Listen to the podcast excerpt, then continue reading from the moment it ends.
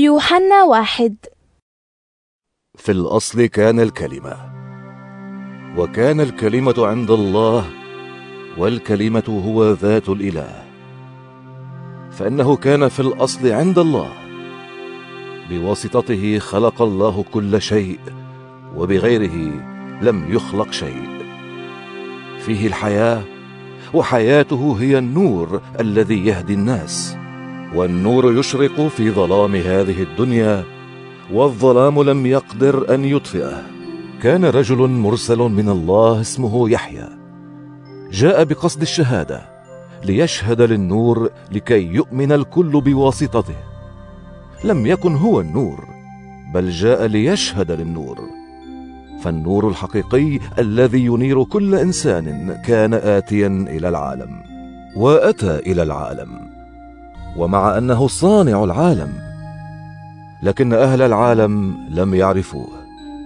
جاء إلى شعبه لكن شعبه لم يقبله. أما الذين قبلوه أي الذين آمنوا باسمه فأعطاهم الحق في أن يصيروا أبناء الله. لا لأنهم ولدوا من بشر ولا بقرار بشري ولا عن رغبة إنسان بل من الله. والكلمة صار بشرا وعاش بيننا ورأينا جلاله. الجلال الذي له باعتبار أنه الابن الوحيد للآب وهو مملوء بالنعمة والحق. شهد له يحيى فهتف. هذا هو الذي قلت عنه. يجيء بعدي ويكون أعظم مني لأنه موجود قبلي. ونحن كلنا نلنا من غنى نعمته بركة بعد بركة. لأن الشريعة أعطيت بواسطة موسى. أما النعمة والحق فقد جاء بواسطة عيسى المسيح.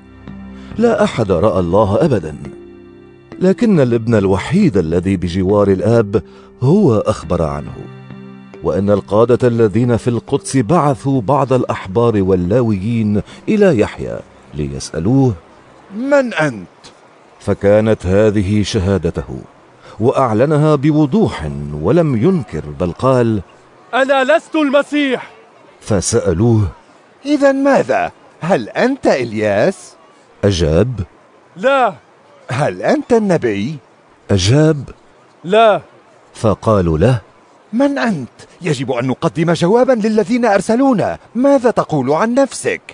فقال كما قال النبي إشعيا أنا صوت واحد يصرخ في الصحراء. اجعلوا طريق ربنا مستقيمه وكان بين المبعوثين بعض الفريسيين فسألوه إن كنت لا المسيح ولا إلياس ولا النبي إذا لماذا تغطس؟ أجابهم يحيى أنا أغطس في الماء لكن موجود بينكم من لا تعرفونه. هو الذي يجيء بعدي وأنا لا أستحق أن أحل رباط حذائه. جرى هذا في قرية بيت عنيا التي في شرق نهر الأردن حيث كان يحيى يغطس الناس في الماء.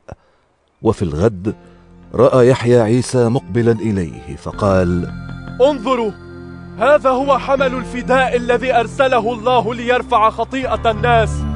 هذا هو الذي تحدثت عنه لما قلت يجيء بعدي واحد هو أعظم مني لأنه موجود من قبلي.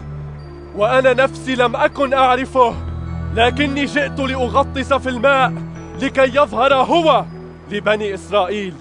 وشهد يحيى وقال رأيت الروح ينزل من السماء كحمامة ويستقر عليه وأنا لم أكن أعرفه. لكن الذي أرسلني لأغطس في الماء قال لي الذي ترى الروح ينزل ويستقر عليه هو الذي يغطس في الروح القدوس.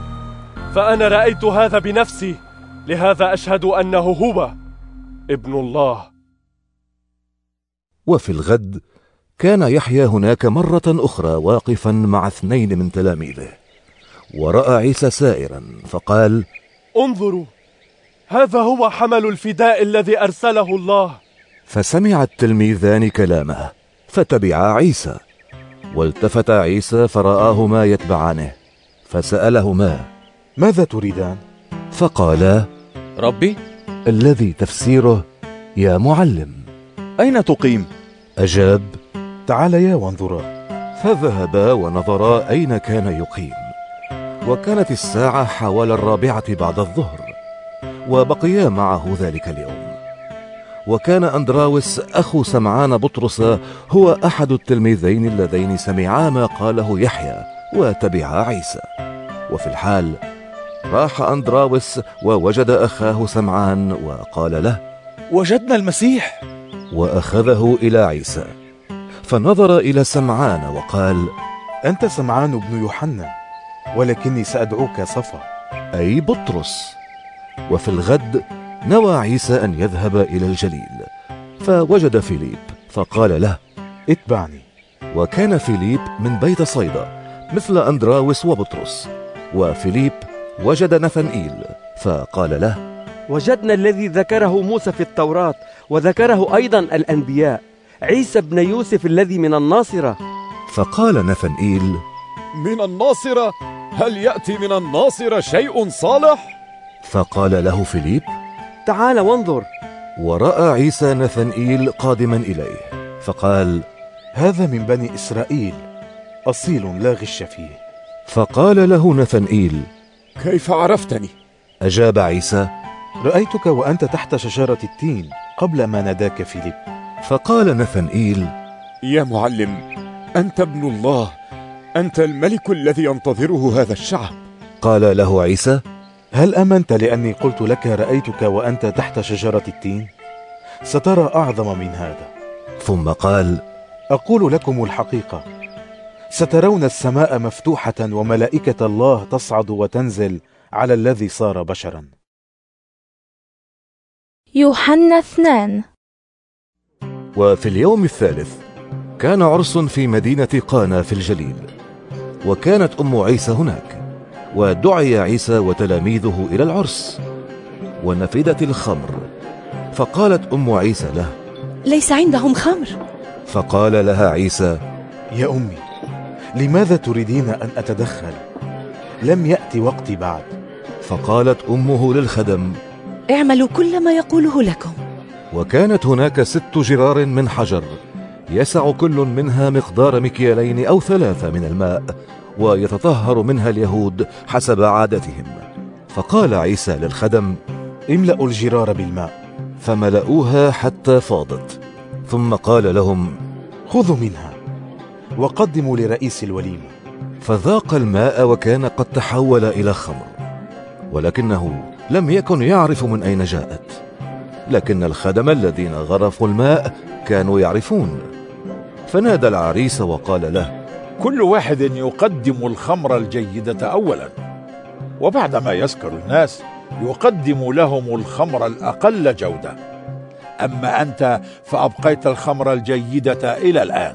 هذه أول آية عملها عيسى وكانت في قانا الجليل وأظهر جلاله فآمن به تلاميذه. بعد ذلك ذهب إلى كفر ناحوم هو وأمه وإخوته وتلاميذه وأقاموا هناك أياما قليلة. واقترب عيد الفصح اليهودي فصعد عيسى إلى القدس. وفي ساحة بيت الله وجد الناس يبيعون البقر والغنم والحمام. وآخرين غيرهم جالسين يصرفون العملات. فصنع صوتا من الحبال وطردهم كلهم من بيت الله مع غنمهم وبقرهم. وبعثر نقود الصيارف وقلب مناضدهم. وقال لتجار الحمام ارفعوا هذا من هنا. لا تجعلوا بيت أبي سوقا. فتذكر تلاميذه قول الكتاب الغيرة على بيتك تأكلني. فقال له قادة اليهود اعمل لنا آية تثبت بها أن من حقك أن تعمل كل هذا. أجابهم عيسى اهدموا هذا البيت وأنا أقيمه في ثلاثة أيام. فقالوا هذا البيت بني في ست وأربعين سنة فكيف تقيمه أنت في ثلاثة أيام؟ لكنه كان يعني بالبيت جسمه هو. فلما قام من الموت تذكر تلاميذه ما قاله فآمنوا بالكتاب وبالكلام الذي قاله عيسى. وبينما هو في القدس في عيد الفصح آمن به كثير من الناس لما رأوا الآيات التي كان يعملها. لكن عيسى لم يأتمنهم على نفسه لأنه كان يعرف الكل ولا يحتاج إلى من يخبره عن الناس لأنه يعرف ما في قلوب الناس. يوحنا ثلاثة.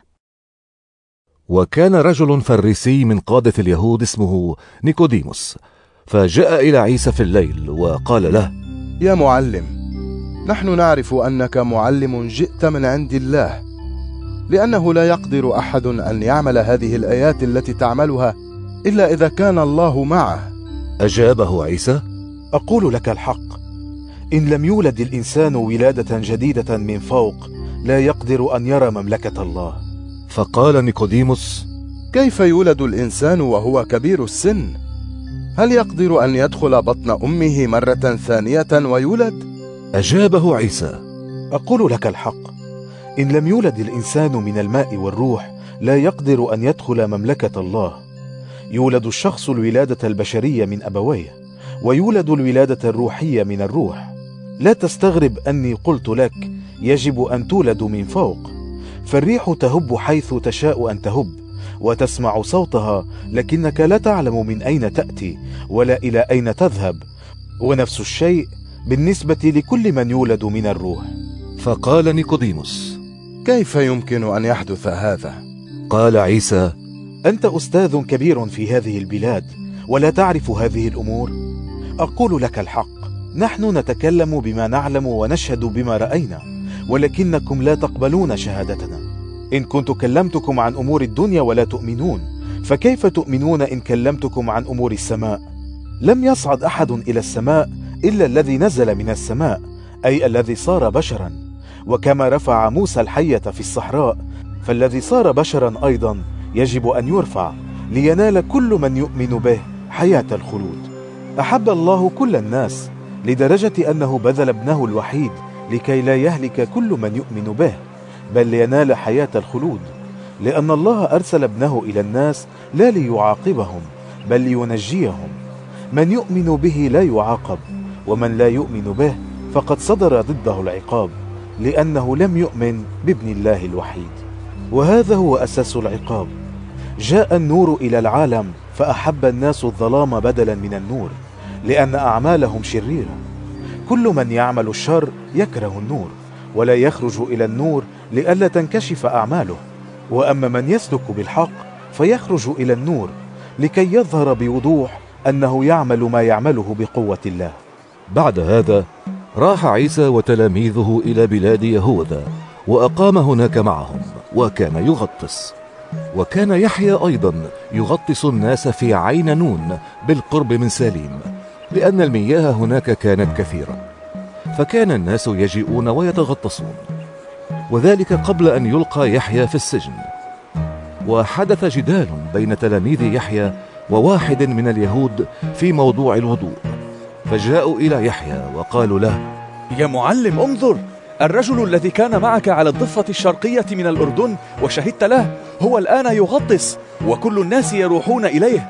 أجاب يحيى لا ينال الإنسان إلا ما يعطيه له الله. أنتم أنفسكم تشهدون لي بأني قلت أنا لست المسيح بل رسول قدامه. العروس للعريس أما صديق العريس فيقف ويسمعه ويفرح جدا لصوت العريس. هذا إذا هو فرحي وهو الآن كامل. لابد أنه هو يزيد وأنا أنقص. الذي يأتي من فوق هو فوق الكل والذي من الأرض هو أرضي ويتكلم مثل أهل الأرض. الذي يأتي من السماء هو فوق الجميع ويخبر بما رأى وسمع. ولا يقبل أحد رسالته. من يقبل رسالته يشهد أن الله صادق. الذي أرسله الله يتكلم بكلام الله لأن الله يعطيه روحه بلا كيل. الآب يحب الابن وجعل كل شيء تحت سلطته. من يؤمن بالابن له حياة الخلود ومن لا يؤمن بالابن لا يرى حياة الخلود. بل يحل عليه غضب الله. يوحنا أربعة. وسمع الفريسيون أن عيسى كان يجذب إليه تلاميذ أكثر من يحيى ويغطسهم. مع أن عيسى نفسه لم يكن يغطس بل تلاميذه. فلما علم السيد بذلك ترك منطقة يهوذا ورجع إلى الجليل. وكان لابد له أن يمر في السامرة. فوصل إلى مدينة في السامرة اسمها سوكار بالقرب من قطعة الأرض التي أعطاها يعقوب لابنه يوسف وفيها بئر يعقوب. وكان عيسى قد تعب من السفر فجلس كما هو عند البئر. وكان الوقت حوال الظهر. وجاءت امرأة سامرية إلى البئر لتأخذ ماء. فقال لها عيسى اسقيني. وكان تلاميذه قد ذهبوا إلى المدينة ليشتروا طعاما. فقالت المرأة السامرية له أنت يهودي وأنا سامرية فكيف تطلب مني أن أسقيك؟ لأن اليهود لا يتعاملون مع السامريين. أجابها عيسى لو عرفت عطية الله ومن هو الذي يقول لك اسقيني؟ لطلبت أنت منه فيعطيك ماء حيا. قالت له المرأة ولكن يا سيد ليس معك دلو والبئر عميقه فمن أين تأتي بالماء الحي؟ أبونا يعقوب أعطانا هذه البئر وشرب منها هو وأولاده وغنمه. فهل أنت أعظم من يعقوب؟ أجابها عيسى كل من يشرب من هذا الماء يعطش مرة أخرى. أما من يشرب من الماء الذي أعطيه أنا فلن يعطش ابدا.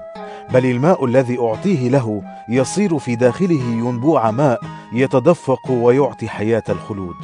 قالت له المرأة يا سيد أعطني هذا الماء لكي لا أعطش ولا أعود إلى هنا لآخذ ماء. قال لها اذهبي ونادي زوجك وتعالي. أجابت المرأة ليس لي زوج. قال لها عيسى أنت على حق لأنك قلت إنه ليس لك زوج. فقد كان لك خمسة أزواج والرجل الذي تعيشين معه الآن ليس زوجك. أنت صدقت في هذا. قالت المرأة يا سيد أعتقد أنك نبي. أباؤنا عبدوا الله في هذا الجبل وأنتم اليهود تقولون إن المكان الذي يجب أن نعبد فيه هو القدس. قال لها عيسى صدقيني يا امرأة. يحين وقت فيه تعبدون الآب لكن لا في هذا الجبل ولا في القدس. أنتم لا تعرفون الذي تعبدونه ونحن نعرف الذي نعبده لأن المنقذ يأتي من عندنا. ويحين وقت بل حان الوقت الذي فيه العابدون الحقيقيون يعبدون الآب بالروح والحق فالآب يريد هذا النوع من العابدين. الله روح فيجب على من يعبده أن يعبده بالروح وبالحق. قالت له المرأة أنا أعلم أن المسيح سيجيء ومتى جاء يشرح لنا كل شيء. أجابها عيسى أنا هو. أنا الذي أكلمك. وعند ذلك وصل التلاميذ فاستغربوا لأنه كان يكلم امرأة ومع ذلك لم يسأله أحد ماذا تريد منها أو لماذا تتكلم معها. فتركت المرأة جرتها ورجعت إلى المدينة وقالت للناس تعالوا وانظروا رجلا قال لي كل ما فعلت هل يا ترى هو المسيح؟ فخرجوا من المدينة وجاءوا إلى عيسى. وفي أثناء ذلك كان التلاميذ يترجونه قائلين يا معلم كل. فقال لهم أنا لي طعام آكله لا تعرفونه أنتم. فأخذ التلاميذ يتساءلون هل جاءه أحد بالطعام؟ فقال لهم عيسى طعامي هو أن أعمل مشيئة الذي أرسلني وأتمم عمله. عندكم مثل يقول بعد أربعة شهور يجيء الحصاد ولكني أقول لكم افتحوا عيونكم وانظروا الحقول إنها نضجت وحان حصادها. وبدأ الحاصد يأخذ أجرته ويجمع المحصول لحياة الخلود فيفرح الزارع والحاصد معا. ويصدق المثل واحد يزرع وآخر يحصد. أنا أرسلتكم لتحصدوا ما لم تتعبوا فيه. غيركم تعبوا وأنتم تنتفعون من ثمار تعبهم. فآمن به كثير من السامريين في تلك المدينة لأن المرأة كانت تشهد وتقول قال لي كل ما فعلت. فلما جاء إليه السامريون دعوه أن يقيم عندهم فأقام هناك يومين. فآمن به عدد أكثر لما سمعوا كلامه. وقالوا للمرأة نحن نؤمن لا لأنك أخبرتنا بل لأننا سمعناه بأنفسنا وعرفنا أنه هو حقا منقذ العالم. وبعد اليومين راح من هناك إلى الجليل وكان هو نفسه قد ذكر أنه لا كرامة لنبي في بلدته. فلما وصل إلى الجليل رحب به الجليليون لأنهم كانوا قد ذهبوا إلى القدس في العيد ورأوا كل ما عمله عيسى هناك في فترة العيد. ثم زار قان الجليل مرة أخرى حيث حول الماء إلى خمر. وكان رجل من حاشية الملك ابنه مريض في كفر نحوم. فلما سمع أن عيسى جاء من منطقة يهوذا إلى الجليل ذهب إليه وترجاه أن يذهب معه ويشفي ابنه الذي كان على وشك الموت. فقال لهم عيسى لا تؤمنون إن لم تروا آيات وعجائب. فقال له الرجل يا سيد تعال قبل أن يموت ابني. قال له عيسى اذهب ابنك حي. فآمن الرجل بما قاله عيسى وذهب. وبينما هو في الطريق قابله عبيده وأخبروه بأن ابنه حي. فسألهم في أية ساعة تحسنت حالته؟ أجابوه أمس في الساعة الواحدة بعد الظهر. تركته الحمى. فعرف الأب أنه نفس الوقت الذي قال له فيه عيسى ابنك حي. فآمن هو وكل عائلته. هذه إذن هي ثاني معجزة عملها عيسى لما رجع من منطقة يهوذا إلى الجليل. يوحنا خمسة بعد هذا كان عند اليهود عيد فذهب عيسى إلى القدس. وفي القدس عند بوابة الغنم توجد بركة اسمها بلغتهم بيت حسدة وكان حولها خمس قاعات. يرقد فيها عدد كبير من المرضى من عمي وعرج ومشلولين ينتظرون تحريك الماء. لأنهم كانوا يعتقدون أن ملاكا كان ينزل إلى البركة أحيانا ويحرك الماء فأول واحد ينزل بعد تحريك الماء يشفى مهما كان مرضه. وكان هناك رجل مريض منذ ثمان وثلاثين سنة. فرآه عيسى راقدا هناك وعرف أن له مدة طويلة على هذه الحال. فقال له هل تريد أن تشفى؟ أجابه المريض يا سيد ليس لي أحد ينزلني في البركة متى تحرك الماء. بل وأنا نازل ينزل قبلي آخر. فقال له عيسى قم واحمل فراشك وامشي. وفي الحال شفي الرجل وحمل فراشه ومشى. وكان هذا في يوم السبت. فقال قادة اليهود للذي شفي اليوم السبت لا يحل لك أن تحمل فراشك. فأجابهم الذي شفاني قال لي احمل فراشك وامشي. فسألوه من هو الذي قال لك احمل فراشك وامشي؟ وكان الرجل لا يعرف من هو لأن عيسى اختفى وسط الجمهور الغفير. وبعد هذا لقيه عيسى في بيت الله فقال له انتبه أنت شفيت فيجب أن تكف عن الخطيئة لئلا يصيبك ما هو أسوأ. فذهب الرجل إلى قادة اليهود وأخبرهم بأن عيسى هو الذي شفاه. فأخذوا يضطهدون عيسى لأنه عمل هذا في يوم السبت. فقال لهم عيسى أبي لا يتوقف عن العمل أبدا وأنا أعمل مثله. لهذا السبب نوى قادة اليهود فعلا أن يقتلوه لأنه أولا خالف وصية السبت وثانيا قال إن الله أبوه فساوى نفسه بالله. فقال لهم عيسى أقول لكم الحق لا يقدر الابن أن يعمل شيئا من نفسه بل يعمل ما يرى الآب يعمله. فكل ما يعمله الآب يعمل مثله الابن لأن الآب يحب الابن ويريه كل ما يعمله. وسيريه أعمالا أعظم من هذه فتندهشون. وكما أن الآب يقيم الموتى ويحييهم كذلك الابن يحيي من يشاء.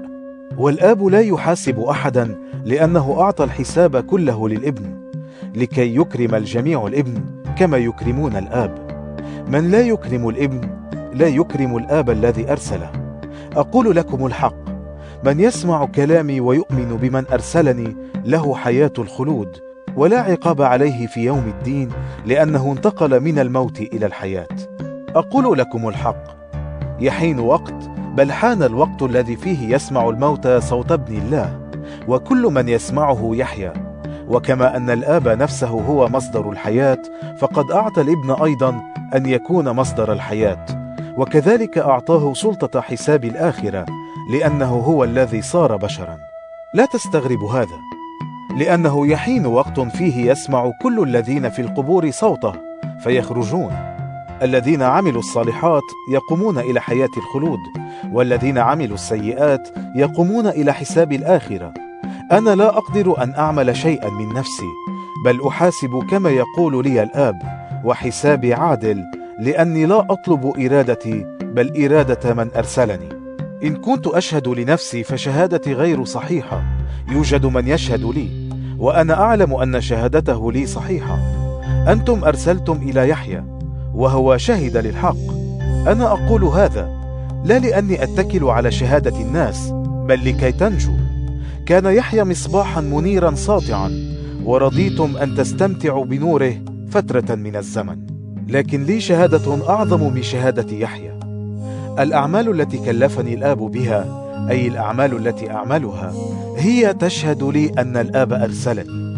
ثم الآب الذي أرسلني هو نفسه يشهد لي.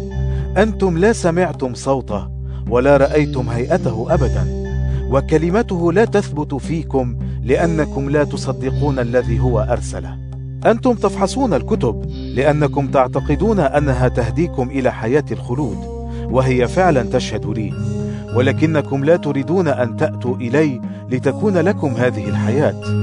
أنا لا أقبل مديح الناس ولكني أعرفكم وأعرف أن محبة الله ليست فيكم. أنا جئت باسم أبي ولم تقبلوني. إن جاء واحد باسم نفسه تقبلونه. فكيف يمكن لكم أن تؤمنوا وأنتم تنتظرون المديح بعضكم من بعض ولا تطلبون المديح الذي يأتي من الله وحده؟ لا تظنوا أني أشتكيكم إلى الآب. الذي يشتكيكم هو موسى الذي تضعون أملكم فيه. لو كنتم تصدقون موسى لكنتم تصدقونني لأنه هو كتب عني. فإن كنتم لا تصدقون ما كتبه فكيف تصدقون كلامي؟ يوحنا ستة. بعد هذا عبر عيسى إلى الضفة الأخرى من بحيرة الجليل أي بحيرة طبرية وتبعه جمهور غفير لأنهم رأوا الآيات التي يعملها للمرضى فيشفيهم. وصعد عيسى إلى الجبل وجلس مع تلاميذه. وكان عيد الفصح اليهودي قريبا. فنظر عيسى ورأى جمهورا غفيرا مقبلا إليه. فقال لفيليب من أين نشتري الخبز لنطعمهم؟ قال هذا ليختبره لأنه هو نفسه كان يعرف ما سيعمل. أجابه فيليب ولو اشترينا خبزا بما يعادل مرتب ثمانية أشهر لا يكفي ليحصل الواحد منهم على كسرة صغيرة. فقال له واحد من تلاميذه هو أندراوس أخو سمعان بطرس. هنا ولد معه خمسة أرغفة شعير وسمكتان ولكن ماذا تنفع هذه لكل هذا الشعب؟ فقال عيسى أجلس الناس. وكان في المكان عشب كثير فجلسوا وكان عدد الرجال حوالي خمسة آلاف. وأخذ عيسى الأرغفة وشكر الله ثم وزعها على الجالسين بقدر ما أرادوا وعمل نفس الشيء بالسمكتين. ولما شبعوا. قال لتلاميذه اجمعوا ما فضل لكي لا يضيع شيء. فجمعوا وملأوا اثنتي عشرة قفة من الكسر التي فضلت عن الذين أكلوا من خمسة أرغفة الشعير. فلما رأى الناس هذه الآية التي صنعها قالوا حقا هذا هو النبي الذي نتوقع أن يأتي إلى العالم. وعلم عيسى أنهم يريدون أن يخطفوه ويجعلوه ملكا. فابتعد عنهم ورجع وحده إلى الجبل. ولما أقبل المساء نزل تلاميذه إلى البحيرة وركبوا قاربا وأخذوا يعبرون البحيرة إلى كفر ناحوم وحل الظلام ولم يكن عيسى قد لحق بهم. وهبت ريح شديدة فهاجت المياه. وبعدما قطعوا أربعة أو خمسة كيلومترات رأوا عيسى ماشيا على الماء ويقترب من القارب فخافوا. فقال لهم أنا هو. لا تخافوا. فأرادوا أن يأخذوه في القارب. لكن القارب وصل في الحال إلى الشاطئ الذي كانوا يقصدونه. وفي الغد لاحظ الجمهور الذي بقي على الضفة الأخرى من البحيرة أنه كان هناك قارب واحد وأن عيسى لم يركبه مع تلاميذه. إنما ذهب التلاميذ وحدهم. وكانت بعض القوارب الأخرى قد وصلت من طبريا بالقرب من المكان الذي أكلوا فيه بعدما قدم سيدنا عيسى الشكر. فلما رأى الجمهور أن لا عيسى ولا تلاميذه هناك ركبوا القوارب وراحوا إلى كفر ناحوم يبحثون عن عيسى. فلما وجدوه على الضفة الأخرى من البحيرة قالوا له يا معلم متى وصلت إلى هنا؟ أجابهم عيسى أقول لكم الحق أنتم تبحثون عني لا لأنكم رأيتم آيات بل لأنكم أكلتم من الخبز وشبعتم. لا تجروا وراء الطعام الذي يفنى بل اجروا وراء الطعام الذي يدوم ويؤدي إلى حياة الخلود. هذا هو الطعام الذي يعطيه لكم الذي صار بشرا وختمه الآب بخاتمه. قالوا له ما هي الأعمال التي يريدها الله منا؟ أجابهم عيسى العمل الذي يريده الله منكم هو أن تؤمنوا بمن أرسله فقالوا له ما هي الآية التي تعملها لنرى ونؤمن بك؟ ماذا تعمل؟ آباؤنا أكلوا المن في الصحراء كما ورد في كتاب الله أعطاهم خبزا من السماء ليأكلوا. أجابهم عيسى أقول لكم الحق موسى لم يعطكم الخبز الحقيقي من السماء. بل أبي هو الذي يعطيكم الآن الخبز الحقيقي من السماء لأن خبز الله هو الذي ينزل من السماء ويعطي الحياة للناس. فقالوا له يا سيد أعطنا دائما هذا الخبز. أجابهم عيسى أنا هو خبز الحياة. من يأتي إلي لا يجوع ومن يؤمن بي لا يعطش أبدا. أنا قلت لكم إنكم رأيتموني ومع ذلك لا تؤمنون بي. كل من يعطيهم الآب لي يأتون إلي ومن يأتي إلي لا أطرده أبدا لأني نزلت من السماء لا لأعمل إرادتي بل إرادة الذي أرسلني. وهذه هي إرادة الذي أرسلني أن لا أفقد أي واحد من الذين أعطاهم لي بل أقيمهم في اليوم الآخر. فإن إرادة أبي هي أن كل من يراني ويؤمن بي ينال حياة الخلود وأنا أقيمه في اليوم الآخر فتذمر الناس عليه لأنه قال أنا هو الخبز الذي نزل من السماء وقالوا أليس هذا هو عيسى بن يوسف؟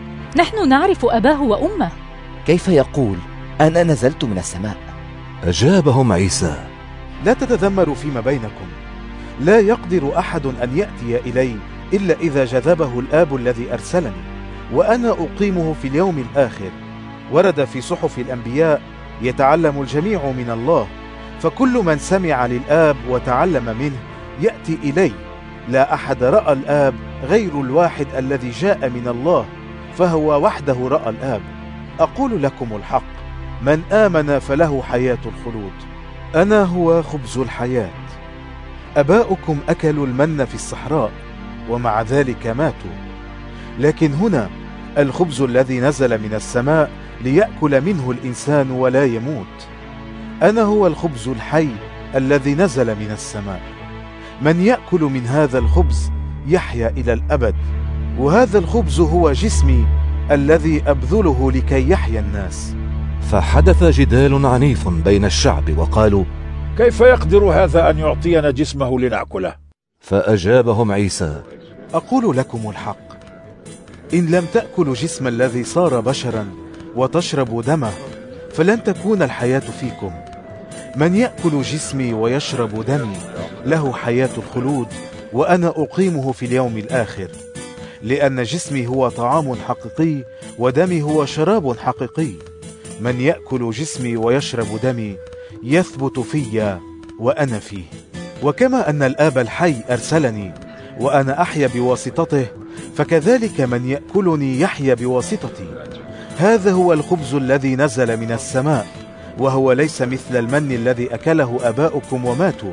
من يأكل هذا الخبز يحيا إلى الأبد.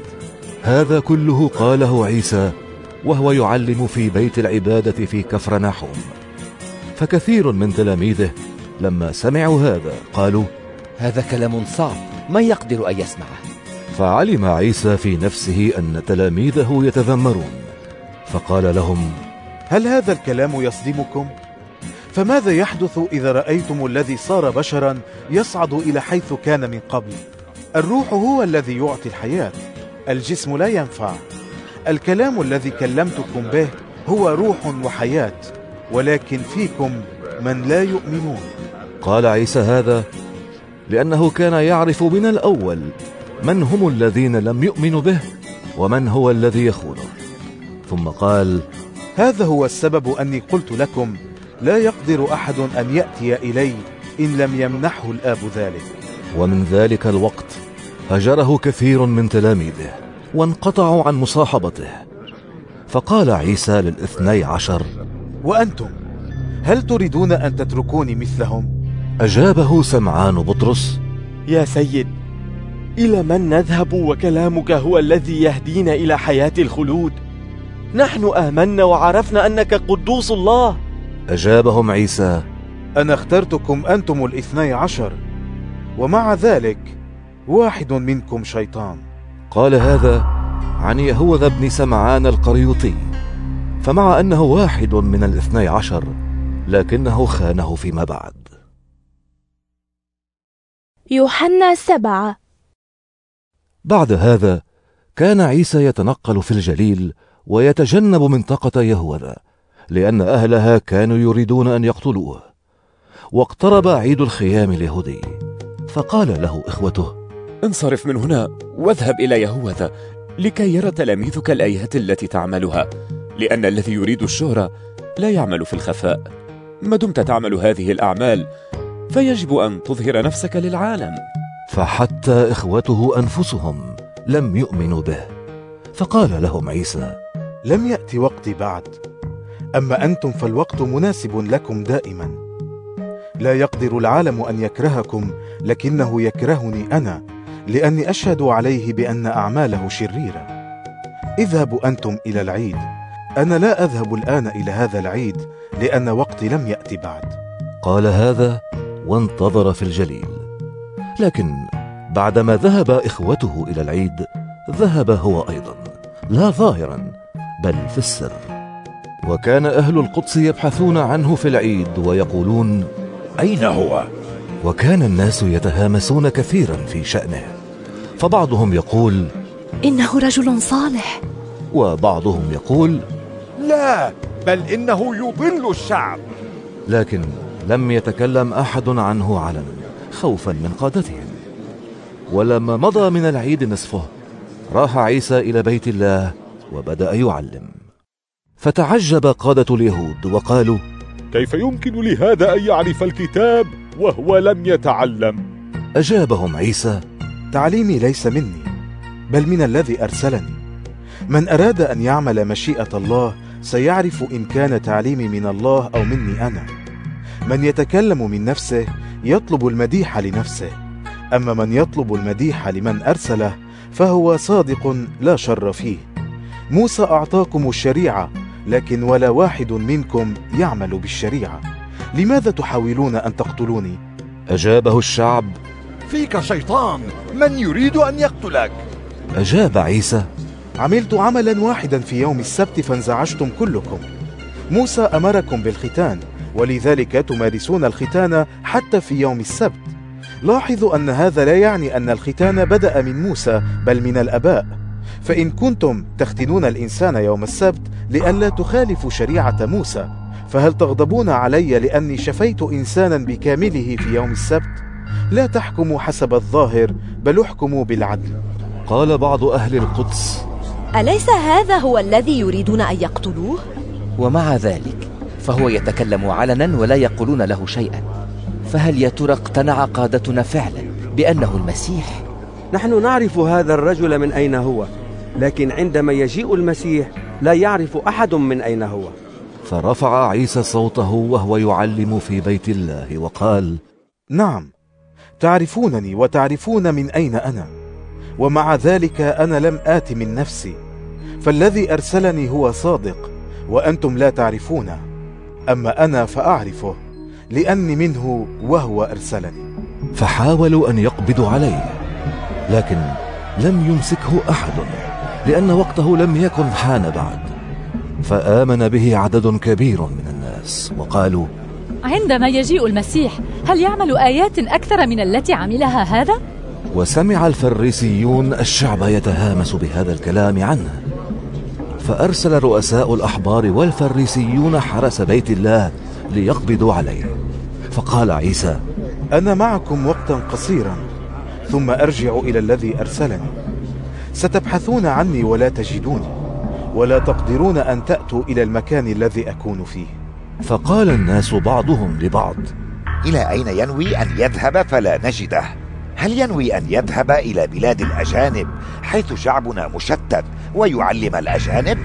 ماذا يعني بقوله ستبحثون عني ولا تجدوني ولا تقدرون أن تأتوا إلى المكان الذي أكون فيه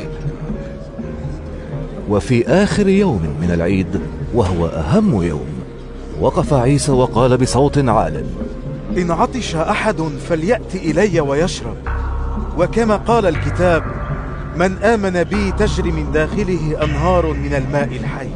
قال هذا عن روح الله الذي يناله المؤمنون به فإنه لحد ذلك الوقت لم يكن الروح قد أعطي للناس لأن عيسى لم يكن قد تمجد بعد. ولما سمعوا هذا الكلام قال بعضهم حقا هذا هو النبي. وقال غيرهم هذا هو المسيح. لكن البعض الآخر قال لا يأتي المسيح من الجليل لأن الكتاب يقول إن المسيح يكون من ذرية داود ومن بيت لحم القرية التي جاء منها داود. فانقسم رأي الناس في شأنه وأراد البعض أن يقبض عليه لكن لم يمسكه أحد. ولما رجع حرس بيت الله سألهم رؤساء الأحبار والفريسيون لماذا لم تحضروه؟ أجاب الحرس لم يتكلم أحد ابدا مثل هذا الرجل. فقال الفريسيون هل أنتم أيضا ضللتم؟ هل آمن به أحد من قادتنا أو من الفريسيين؟ أما هؤلاء الرعاع الذين لا يعرفون الشريعة فعليهم اللعنة. لكن نيكوديموس وهو واحد منهم وكان قد جاء من قبل إلى عيسى قال لهم هل تحكم شريعتنا على أحد؟ دون أن نسمع منه اولا ونعرف ما فعل؟ أجابوه. هل أنت أيضا من الجليل؟ ابحث فتجد أنه لا يأتي نبي من الجليل ابدا. وذهب كل واحد إلى داره. يوحنا ثمانية. أما عيسى فذهب إلى جبل الزيتون ثم رجع إلى بيت الله عند الفجر والتف حوله كل الناس. فجلس وأخذ يعلمهم. وأحضر الفقهاء والفريسيون امرأة ضبطوها وهي تزني وأوقفوها قدام الجميع وقالوا له يا معلم هذه المرأة ضبطت وهي ترتكب الزنا. وموسى أوصانا في الشريعة أن مثل هذه نقتلها بالرجم. فماذا تقول أنت؟ وضعوا له هذا السؤال كفخ لكي يجدوا شكوى ضده. أما عيسى فانحنى وكتب بإصبعه على الأرض ولما استمروا يسألونه اعتدل في جلسته وقال لهم من كان منكم بلا خطيئة فليكن أول من يرميها بحجر. وانحنى مرة أخرى وكتب على الأرض فلما سمعوا هذا انصرفوا الواحد بعد الآخر ابتداء من الشيوخ وبقي عيسى وحده والمرأة واقفة مكانها. فاعتدل عيسى في جلسته وقال لها يا امرأة أين هم؟ ألم يحكم عليك أحد منهم قالت لا يا سيد. فقال لها عيسى ولا أنا أحكم عليك. اذهبي ولا ترجعي إلى الخطيئة. وكلمهم عيسى أيضا وقال أنا هو نور العالم. من يتبعني لا يمشي في الظلام. بل يكون له نور الحياة. فقال له الفريسيون أنت الآن تشهد لنفسك فشهادتك لا تصح. أجابهم عيسى مع أني أشهد لنفسي فشهادتي تصح لأني أعلم من أين جئت وإلى أين أذهب. أما أنتم فلا تعلمون من أين جئت ولا إلى أين أذهب. أنتم تحكمون بمقاييس البشر وأنا لا أحكم على أحد. وإذا حكمت فحكمي صحيح لأني لا أحكم وحدي بل أنا والآب الذي أرسلني. ورد في شريعتكم أن شهادة شاهدين تصح فأنا أشهد لنفسي والشاهد الآخر الذي معي هو الآب الذي أرسلني. قالوا له أين أبوك؟ أجاب عيسى أنتم لا تعرفوني ولا تعرفون أبي. لو عرفتموني لعرفتم أبي أيضا. قال عيسى هذا الكلام عند صندوق التبرعات وهو يعلم في بيت الله. ولم يقبض عليه أحد لأن وقته لم يكن حان بعد. وقال لهم ثانية أنا ذاهب وستبحثون عني ولكنكم تموتون في خطيئتكم ولا تقدرون أن تأتوا إلى المكان الذي أنا ذاهب إليه. فقال قادة اليهود هل سيقتل نفسه؟ لأنه يقول لا تقدرون أن تأتوا إلى المكان الذي أنا ذاهب إليه. فقال لهم أنتم من أسفل وأنا من فوق. أنتم من هذه الدنيا وأنا لست من هذه الدنيا. لذلك قلت لكم ستموتون في خطاياكم. إن كنتم لا تؤمنون أني أنا هو تموتون في خطاياكم. فقالوا له من أنت؟ أجابهم عيسى أنا هو. ما قلته لكم من الأول. عندي أشياء كثيرة أقولها عنكم وأشياء كثيرة أحكم بها عليكم لكن الذي أرسلني صادق وما سمعته منه أخبر به العالم. فلم يفهموا أنه كان يحدثهم عن الآب وقال لهم عيسى متى رفعتم الذي صار بشرا؟ تعرفون أني أنا هو وأني لا أعمل شيئا من نفسي بل أقول ما علمني الآب. إن الذي أرسلني هو معي وهو لا يتركني وحدي لأني أعمل دائما ما يرضيه. وبينما هو يتكلم بهذا آمن به كثيرون. وقال عيسى للذين آمنوا به إن ثبتتم في كلامي تكونون حقا تلاميذي فتعرفون الحق والحق يحرركم. أجابوه نحن أولاد إبراهيم. ولم نكن عبيدا لأحد ابدا. كيف تقول لنا تصيرون أحرارا؟ أجابهم عيسى أقول لكم الحق. كل من يرتكب الخطيئة هو عبد للخطيئة والعبد لا يقيم في الدار إلى الأبد. أما الإبن فيقيم فيها إلى الأبد. فإن حرركم الإبن تصيرون أحرارا حقا. أنا أعلم أنكم أولاد إبراهيم لكنكم تريدون أن تقتلوني. لأن كلمتي لا مكان لها في قلوبكم. أنا أكلمكم بما رأيت عند أبي وأنتم تعملون بما سمعتم من أبيكم. أجابوه أبونا هو إبراهيم. قال لهم عيسى لو كنتم أولاد إبراهيم لكنتم تعملون أعمال إبراهيم لكنكم تريدون أن تقتلوني. أنا الذي قلت لكم الحق الذي سمعته من الله. إبراهيم لم يعمل هذا. أنتم تعملون أعمال أبيكم.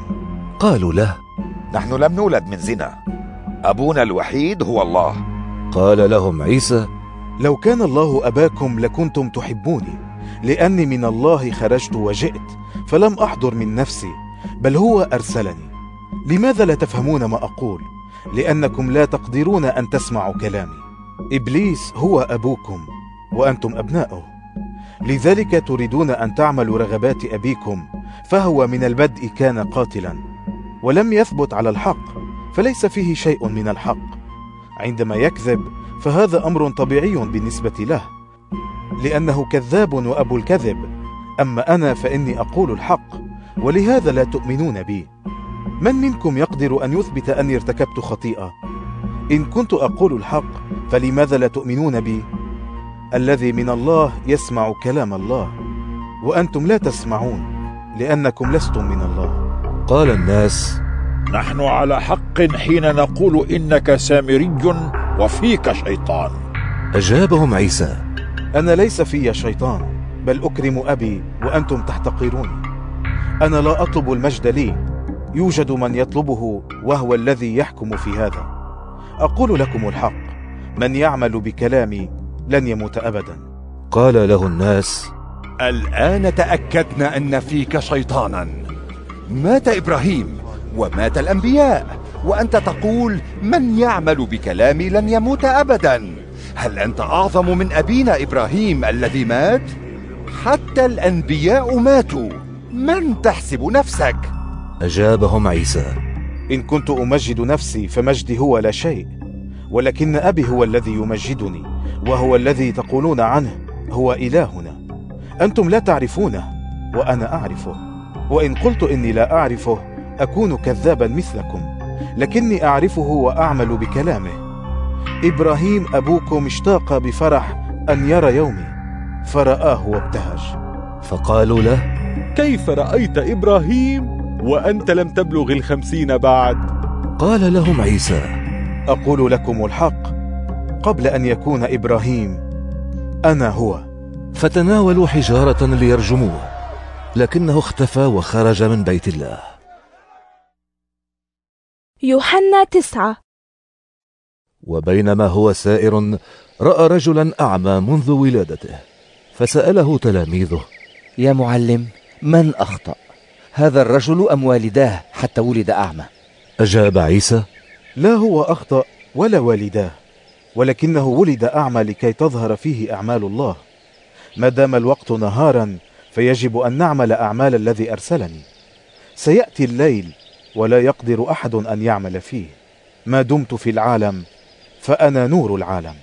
ولما قال هذا بصق على الأرض وصنع طينا من البصاق ووضع الطين على عيني الرجل وقال له اذهب واغتسل في بركة سلوان. أي رسول؟ فذهب واغتسل ورجع مبصرا. فالجيران والذين كانوا يعرفون من قبل أنه شحاذ قالوا أليس هذا هو الرجل الذي كان يجلس ويستعطي؟ قال البعض نعم.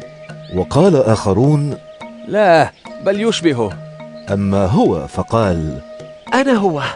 فقالوا له إذا كيف انفتحت عيناك؟ أجاب الرجل الذي اسمه عيسى. صنع طينا ووضعه على عيني وقال لي اذهب إلى سلوان واغتسل.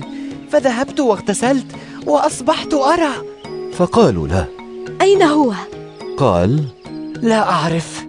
فأخذوا الذي كان أعمى إلى الفريسيين. وكان اليوم الذي عمل فيه عيسى الطين وفتح عيني الأعمى هو يوم سبت. فسأله الفريسيون أيضا كيف أصبح يرى؟ قال لهم وضع طينا على عيني واغتسلت فأنا أرى. فقال بعض الفريسيين هذا الرجل ليس من الله لأنه يخالف شريعة السبت. وقال آخرون كيف يمكن لرجل خاطئ أن يعمل مثل هذه الآيات؟ فوقع الخلاف بينهم. فسألوا الأعمى مرة أخرى. وأنت بما أنه فتح عينيك ما رأيك فيه؟ أجاب إنه نبي. لكن قادة اليهود لم يصدقوا أنه كان أعمى وأصبح يرى حتى استدعوا والديه وسألوهما هل هذا ابنكما الذي تقولان إنه ولد أعمى؟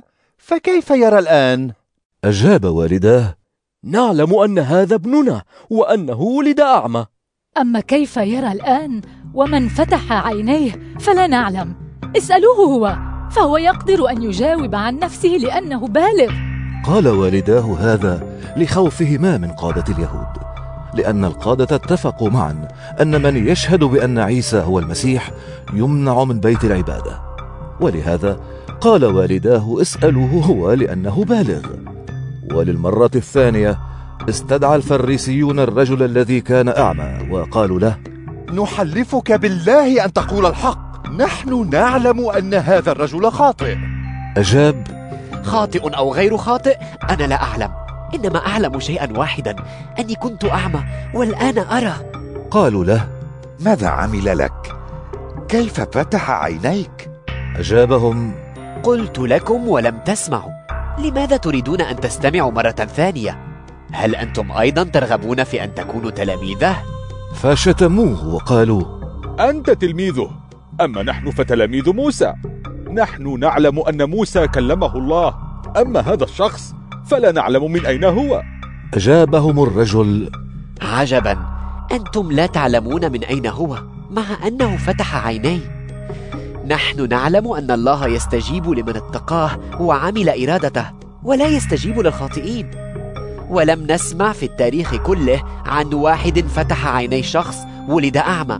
فلو كان هذا الرجل ليس من الله لما استطاع أن يعمل شيئا فأجابوه أنت كلك مولود في الذنوب وتريد أن تعلمنا؟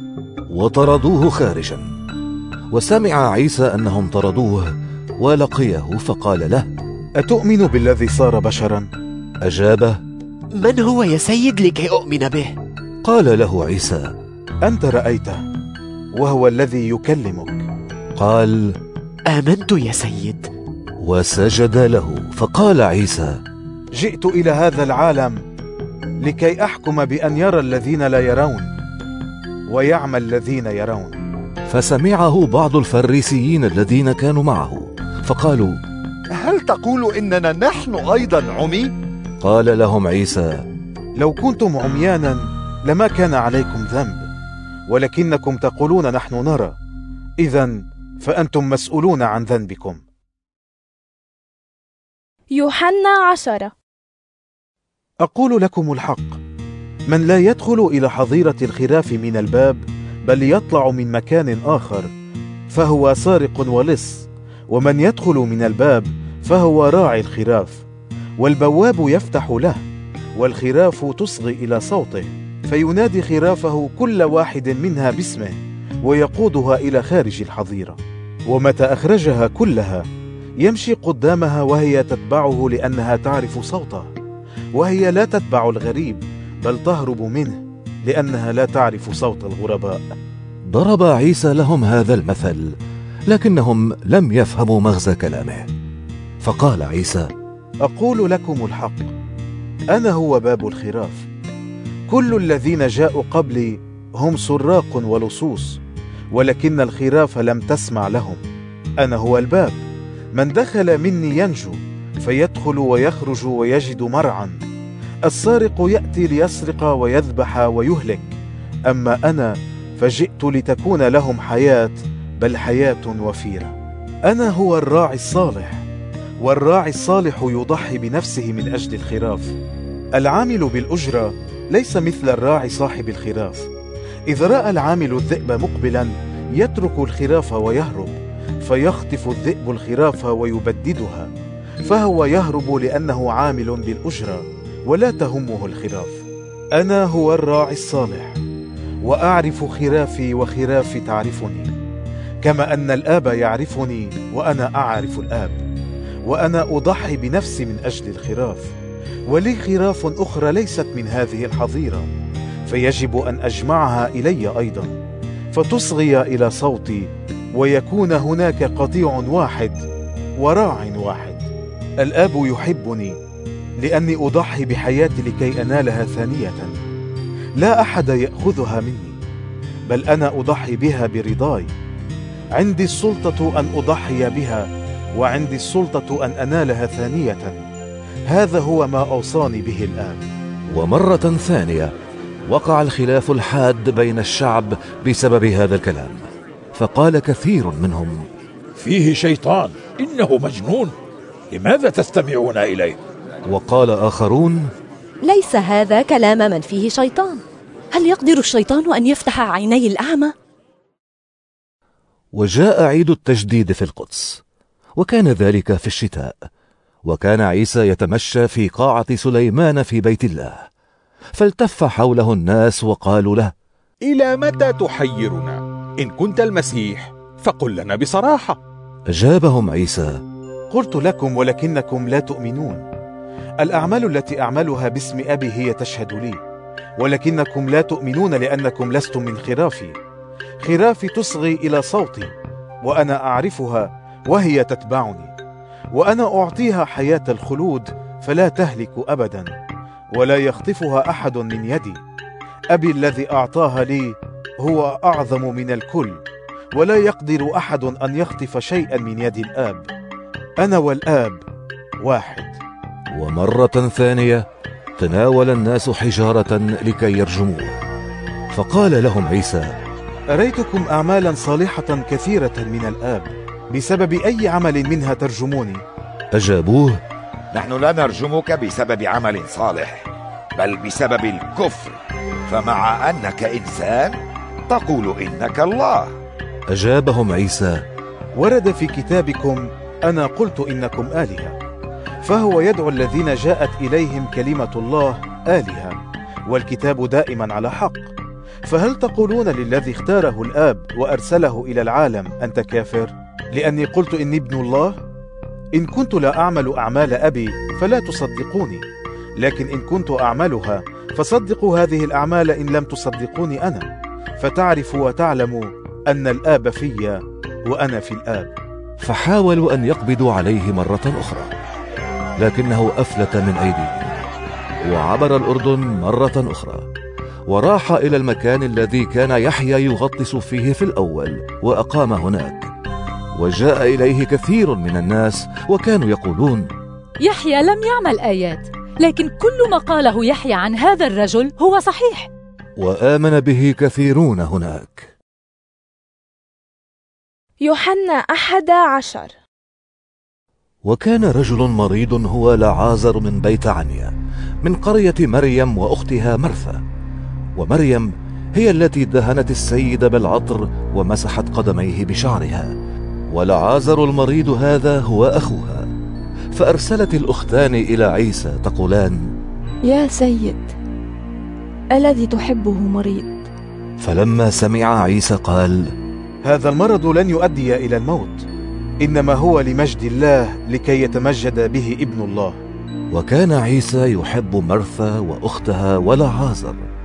ومع ذلك لما سمع أنه مريض انتظر يومين في المنطقة التي كان فيها. ثم قال للتلاميذ تعالوا بنا نرجع إلى بلاد يهوذا فقال له التلاميذ يا معلم منذ قليل حاول قادتهم أن يرجموك فهل ترجع إلى هناك؟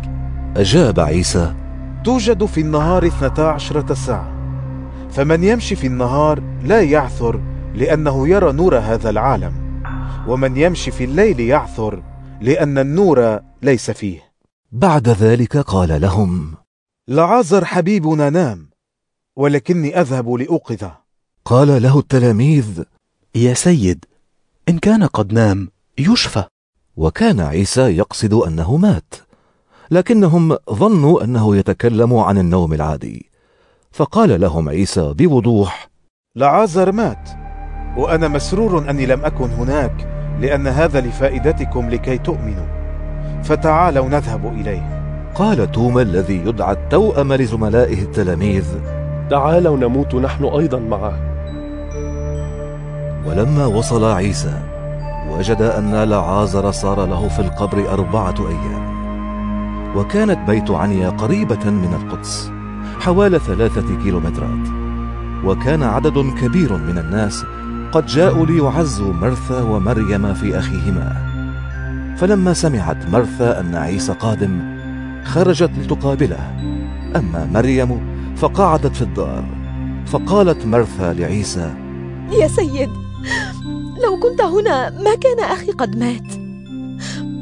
ولكن حتى في هذا الوقت أنا أعرف أن كل ما تطلبه من الله يعطيه لك. قال لها عيسى سيقوم أخوك. قالت له مرثا أنا أعرف أنه سيقوم في القيامة في اليوم الآخر. قال لها عيسى أنا هو القيامة والحياة. من آمن بي ولو مات فسيحيا. ومن كان حيا وآمن بي فلن يموت أبدا. هل تؤمنين بهذا؟ قالت له. نعم يا سيد. أنا أؤمن أنك أنت المسيح ابن الله الذي نتوقع أن يأتي إلى العالم. قالت هذا. ثم راحت ونادت أختها مريم وقالت لها سرا. المعلم هنا وهو يدعوك. ولما سمعت مريم هذا قامت بسرعة وذهبت إليه. ولم يكن عيسى قد وصل إلى القرية بل كان في المكان الذي قابلته فيه مرثا. والناس الذين كانوا في الدار مع مريم يعزونها رأوا كيف أنها قامت بسرعة وخرجت فتبعوها لأنهم ظنوا أنها ذاهبة إلى القبر لتبكي هناك. فلما وصلت إلى حيث كان عيسى ورأته رمت نفسها عند قدميه وقالت له يا سيد لو كنت هنا ما كان أخي قد مات. فلما رآها عيسى تبكي. والناس الذين جاءوا معها يبكون. تنهد وظهر عليه الحزن وقال أين دفنتموه؟ قالوا له يا سيد تعال وانظر. فبكى عيسى. فقال الشعب انظروا كم كان يحبه. لكن قال بعضهم إنه فتح عيني الأعمى. أما كان يقدر أن يحفظ العازر من الموت؟ فتنهد عيسى مرة ثانية. ثم وصل إلى القبر وكان عبارة عن مغارة على مدخلها حجر. فقال عيسى ارفعوا الحجر. فقالت مرثا أخت الميت يا سيد إنه أنتن لأن هذا هو رابع يوم له. أجابها عيسى ألم أقل لك إن آمنت ترين جلال الله؟ فرفعوا الحجر. ونظر عيسى إلى فوق وقال أشكرك يا أبي لأنك استجبت لي. أنا عارف أنك دائما تستجيب لي ولكني قلت هذا من أجل الشعب الواقف حولي لكي يؤمنوا أنك أرسلتني. وبعدما قال هذا صاح بأعلى صوته. يا لعازر اخرج! فخرج الميت وهو ملفوف بالأكفان على يديه ورجليه. ووجهه معصوب بمنديل. فقال لهم عيسى حلوا عنه الأكفان وخلوه يذهب. وكثير من الناس الذين جاءوا لزيارة مريم رأوا ما عمله عيسى فآمنوا به. لكن جماعة منهم ذهبوا إلى الفريسيين وأخبروهم بما عمله فعقد رؤساء الأحبار والفريسيون اجتماعا للمجلس الأعلى وقالوا هذا الرجل يعمل آيات كثيرة فماذا نعمل؟ إن تركناه على هذه الحال يؤمن به الجميع. فيأتي الرومانيون ويدمرون بيت الله ويأخذون أمتنا. قال واحد منهم هو قيافة الذي كان الحبر الأعلى في تلك السنة. أنتم لا تعرفون شيئا ولا تفهمون أنه خير لكم أن يموت رجل واحد عن الشعب ولا تهلك الأمة كلها. قال هذا لا من نفسه بل لأنه كان الحبر الأعلى في تلك السنة. تنبأ أن عيسى سيموت عن الأمة وليس عن تلك الأمة وحدها بل أيضا عن أبناء الله المتفرقين ليجمعهم ويجعلهم واحدا. ومن ذلك اليوم قرر قادة اليهود أن يقتلوا عيسى. فكف عيسى عن أن يظهر علنا بين الشعب وراح من هناك إلى المنطقة المجاورة للصحراء إلى بلدة اسمها أفرايم وأقام فيها مع تلاميذه واقترب عيد الفصح اليهودي فذهب عدد كبير من أهالي القرى إلى القدس ليقوموا بفريضة التطهير قبل العيد وكانوا يبحثون عن عيسى ويقول بعضهم لبعض وهم واقفون في بيت الله ما رأيكم؟ هل سيجيء إلى العيد أم لا؟ وكان رؤساء الأحبار والفريسيون قد أمروا أن كل من يعرف مكانه يخبرهم لكي يقبضوا عليه. يوحنا اثنا عشر. وقبل الفصح بستة أيام جاء عيسى إلى بيت عنيا حيث كان يسكن العازر الذي أقامه من الموت.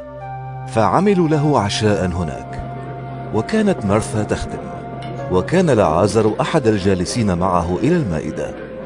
فأخذت مريم قارورة عطر غالي الثمن من النردين النقي ودهنت قدمي عيسى ثم مسحتهما بشعرها فامتلأت الدار من رائحة العطر. فقال أحد تلاميذه وهو يهوذا القريوطي الذي خانه فيما بعد لماذا؟ كان يمكن أن يباع هذا العطر بمبلغ يعادل مرتب سنة ويعطى للفقراء.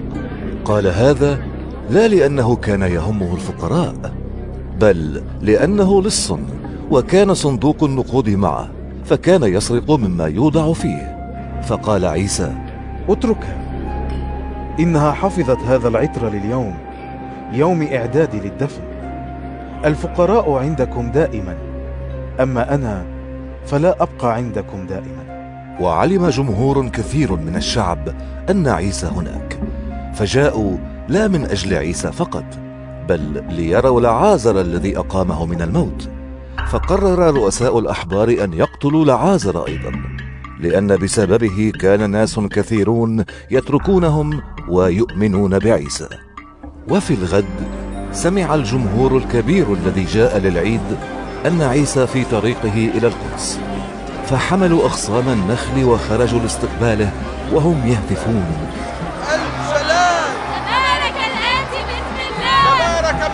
هذه الأمة السلام.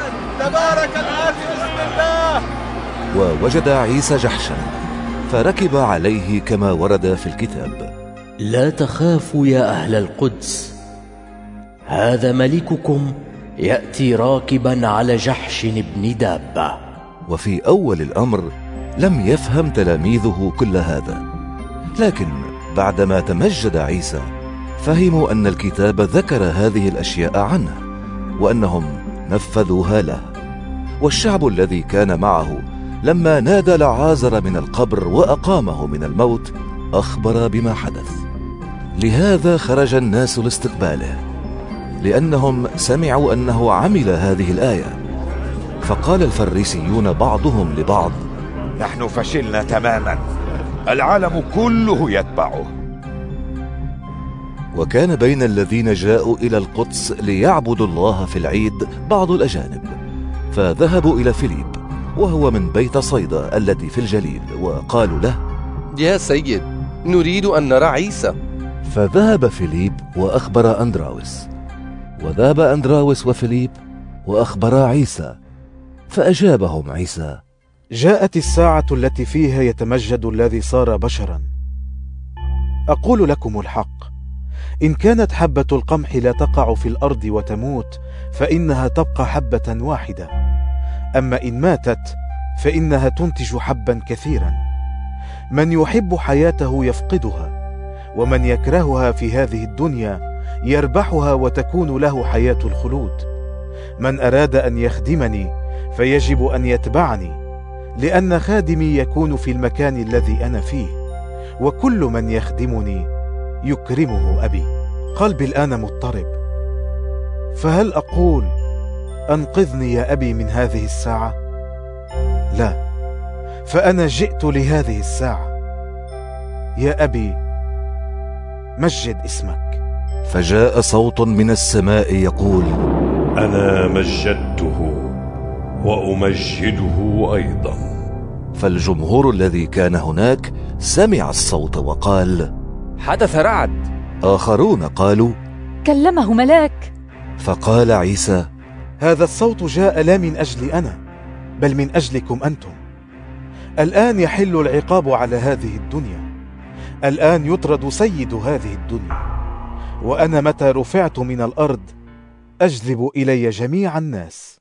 بهذا الكلام أشار إلى الطريقة التي سيموت بها فأجابه الشعب سمعنا من الكتاب أن المسيح يبقى إلى الأبد. فكيف تقول أنت لا بد أن يرفع الذي صار بشرا؟ فمن هو هذا الذي صار بشرا؟ قال لهم عيسى النور معكم وقتا قصيرا. إذا واصلوا السير ما دام النور يشرق عليكم. لئلا يجيء عليكم الظلام. لأن الذي يمشي في الظلام لا يعلم أين هو ذاهب. ما دام النور معكم آمنوا بالنور لتصيروا أهل النور. قال عيسى هذا ثم ذهب واختفى عنهم. ومع أنه عمل آيات كثيرة قدامهم لكنهم لم يؤمنوا به. وبذلك تم الكلام الذي قاله إشعيا النبي. يا رب من آمن برسالتنا؟ ولمن ظهرت قوة ذراع الله؟ فلم يقدروا أن يؤمنوا. كما أن اشعيا قال أيضا أعمى عيونهم وقسى قلوبهم لئلا يروا بعيونهم ويفهموا بقلوبهم فيرجعوا إلي فأشفيهم. قال اشعيا هذا لأنه رأى جلال عيسى وتكلم عنه ومع ذلك آمن به عدد كبير من القادة أنفسهم ولكنهم لم يعلنوا إيمانهم لخوفهم من الفريسيين لئلا يطردوهم من بيوت العبادة لأنهم احبوا أن ينالوا مديح الناس أكثر من المديح الذي يأتي من الله. فقال عيسى بصوت عال من يؤمن بي يؤمن بالذي أرسلني لا بي أنا وحدي. ومن رآني رأى الذي أرسلني. أنا النور الذي جاء إلى العالم فكل من آمن بي لا يبقى في الظلام. من يسمع كلامي ولا يعمل به فأنا لا أحكم عليه. لأني جئت لا لأحكم على الناس بل لأنقذ الناس. من يرفضني ولا يقبل كلامي له من يحكم عليه.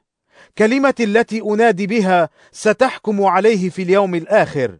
لأني لم أتكلم من عندي بل الآب الذي أرسلني هو أوصاني بما أقول وأتكلم. وأنا عارف أن وصيته تهدي إلى حياة الخلود فالكلام الذي أقوله هو الذي قاله لي الآب. يوحنا ثلاثة عشر. واقترب عيد الفصح. وكان عيسى يعلم أن وقته حان ليرحل من هذا العالم إلى الآب. فهو أحب الذين ينتمون له في هذا العالم. أحبهم إلى أقصى الحدود. فبينما هم يتعشون معا كان الشيطان قد وضع في قلب يهوذا بن سمعان القريوطي أن يخون عيسى. وكان عيسى يعلم أن الآب وضع كل شيء تحت سلطته هو وأنه جاء من الله وإلى الله يرجع. فقام عن العشاء وخلع عباءته وأخذ منشفه وربطها حول وسطه وصب ماء في مغسل وبدأ يغسل أرجل التلاميذ ويمسحها بالمنشفة التي على وسطه. فلما وصل إلى سمعان بطرس قال سمعان له يا سيدي أنت تغسل رجلي؟ أجابه عيسى أنت الآن لا تفهم ما أعمله لكنك ستفهم فيما بعد. قال بطرس لن تغسل رجلي ابدا. أجابه عيسى إن لم أغسلك فلن يكون لك نصيب معي. قال له سمعان بطرس يا سيدي لا رجلي فقط بل يدي ورأسي أيضا. قال له عيسى من استحمى صار نقيا بجملته فلا يحتاج إلا إلى غسل رجليه وأنتم أنقياء لكن ليس كل واحد فيكم. فإن عيسى كان يعرف من الذي سيخونه لهذا قال لستم كلكم أنقياء. فلما غسل أرجلهم لبس عباءته وجلس وقال لهم هل تفهمون ما عملته لكم؟ أنتم تدعونني المعلم والسيد وأنتم على حق لأني فعلا كذلك. فإن كنت وأنا سيدكم ومعلمكم غسلت أرجلكم فيجب عليكم أن تغسلوا بعضكم أرجل بعض لأني جعلت من نفسي قدوة لكم لتعملوا أنتم أيضا كما عملت معكم. أقول لكم الحق ليس العبد أعظم من سيده ولا الرسول أعظم من الذي أرسله. فإن علمتم هذا هنيئا لكم إن عملتم به. أنا لا أقول هذا عن جميعكم. أنا عارف الذين اخترتهم. لكن لابد أن يتم ما ورد في الكتاب. الذي أكل من خبزي انقلب ضدي. وأنا أخبركم الآن بهذا قبل ما يحدث. حتى متى حدث تؤمنون أني أنا هو؟ أقول لكم الحق من يقبل الذي أرسله يقبلني ومن يقبلني يقبل الذي أرسلني. وبعدما قال عيسى هذا اعلن وهو مضطرب جدا. أقول لكم الحق واحد منكم سيخونني. فنظر التلاميذ بعضهم إلى بعض حائرين لا يعلمون من هو الشخص الذي قصده. وكان أحد التلاميذ وهو الذي كان عيسى يحبه جالسا إلى جوار عيسى. فأشار إليه سمعان بطرس أن يسأله من هو المقصود. فمال للوراء على صدر عيسى وقال له يا سيد من هو؟ أجاب عيسى هو الذي أعطيه هذه اللقمة بعدما أغمسها. فغمس اللقمة ورفعها وأعطاها ليهوذا بن سمعان القريوطي. فلما أخذها دخله الشيطان فقال له عيسى ما نويت أن تعمله اعمله بسرعة. فلم يفهم أحد من الموجودين في العشاء لماذا قال له ذلك. لكن لأن صندوق النقود كان مع يهوذا ظن بعضهم أن عيسى قال له أن يشتري بعض لوازم العيد أو أن يعطي شيئا للفقراء. فتناول يهوذا اللقمة وخرج بسرعة. وكان الليل قد أظلم. فلما خرج قال عيسى حان الوقت أن يتمجد الذي صار بشرا ويتمجد الله بواسطته. وإن كان الله يتمجد بواسطته فإن الله يمجد الابن في ذاته ويمجده دون تأخير. يا أولادي سأبقى معكم فترة قصيرة. وما قلته للشعب أقوله لكم الآن. ستبحثون عني ولا تقدرون أن تأتوا إلى المكان الذي أنا ذاهب إليه. هذه وصية جديدة أعطيها لكم. أحبوا بعضكم بعضا. أحبوا بعضكم بعضا كما أحببتكم أنا. بهذا يعرف الجميع أنكم تلاميذي. إن كنتم تحبون بعضكم بعضا. فقال له سمعان بطرس إلى أين أنت ذاهب يا سيد؟ أجابه عيسى أنت الآن لا تقدر أن تتبعني إلى المكان الذي أنا ذاهب إليه لكنك ستتبعني فيما بعد قال له بطرس يا سيد لماذا لا أقدر أن أتبعك الآن؟ أنا مستعد أن أضحي بحياتي في سبيلك أجاب عيسى أنت تضحي بحياتك في سبيلي؟ أقول لك الحق قبل أن يصيح الديك تنكرني ثلاث مرات يوحنا أربعة عشر. لا تضطرب قلوبكم. آمنوا بالله وآمنوا بي في دار أبي مساكن كثيرة. لو لم يكن هذا صحيحا ما كنت أقوله لكم. أنا ذاهب لأعد لكم مكانا. وبعدما أذهب وأعد لكم المكان أرجع وآخذكم معي لتكونوا في المكان الذي أنا فيه. أنتم تعرفون الطريق إلى المكان الذي أنا ذاهب إليه. فقال له توما يا سيد نحن لا نعلم أين أنت ذاهب. فكيف نعرف الطريق؟ قال له عيسى أنا هو الطريق. أنا هو الحق. أنا هو الحياة. لا يقدر أحد أن يأتي إلى الآب إلا بواسطتي. إن كنتم تعرفوني فستعرفون أبي أيضا. بل من الآن تعرفونه وقد رأيتموه. قال له فيليب يا سيد أرنا الآب وهذا يكفي لنا. قال له عيسى أنا معكم كل هذا الوقت ومع ذلك لا تعرفني يا فيليب. من رآني رأى الآب فكيف تقول أرنا الآب؟ ألا تؤمن أني في الآب والآب في؟ الكلام الذي أقوله لكم لا أقوله من عندي بل الآب هو الذي يقيم في ويعمل أعماله. صدقوني أني في الآب والآب في أو على الأقل صدقوا هذا بسبب المعجزات نفسها. أقول لكم الحق من يؤمن بي يعمل الأعمال التي أعملها بل ويعمل أعظم منها لأني ذاهب إلى الآب. وكل ما تطلبونه باسمي أعمله لكي يتمجد الآب بواسطة الابن. إن طلبتم شيئا باسمي أعمله. إن كنتم تحبوني تعملون بوصاياي. وأنا أطلب من الآب فيعطيكم معينا آخر يبقى معكم إلى الأبد. ذلك هو روح الحق الذي لا يقبله أهل العالم لأنهم لا يرونه ولا يعرفونه. أنتم تعرفونه لأنه معكم وسيكون فيكم. لا أترككم يتامى بل سأرجع إليكم. بعد قليل لن يراني العالم. أما أنتم فترونني ولأني حي فأنتم أيضا ستحيون. في ذلك اليوم تعرفون أني في أبي وأنكم في وأنا فيكم. من يقبل وصاياي ويعمل بها فهو الذي يحبني والذي يحبني يحبه أبي وأنا أحبه وأظهر له ذاتي. فقال له يهوذا ليس القريطي. كيف يمكن يا سيد أن تظهر ذاتك لنا وليس للعالم؟ أجابه عيسى من يحبني يعمل بكلامي فيحبه أبي ونأتي إليه ونقيم معه. من لا يحبني لا يعمل بكلامي. هذا الكلام الذي تسمعونه ليس من عندي بل هو كلام الآب الذي أرسلني. قلت لكم هذا وأنا معكم. أما المعين الروح القدوس الذي سيرسله الآب باسمي فهو يعلمكم كل شيء ويذكركم بكل ما قلته لكم. سلاما أترك لكم سلامي أعطيكم وما أعطيه أنا لا يمكن للعالم أن يعطي مثله. لا تضطرب قلوبكم ولا تخافوا. سمعتم ما قلته أنا ذاهب ثم أرجع إليكم.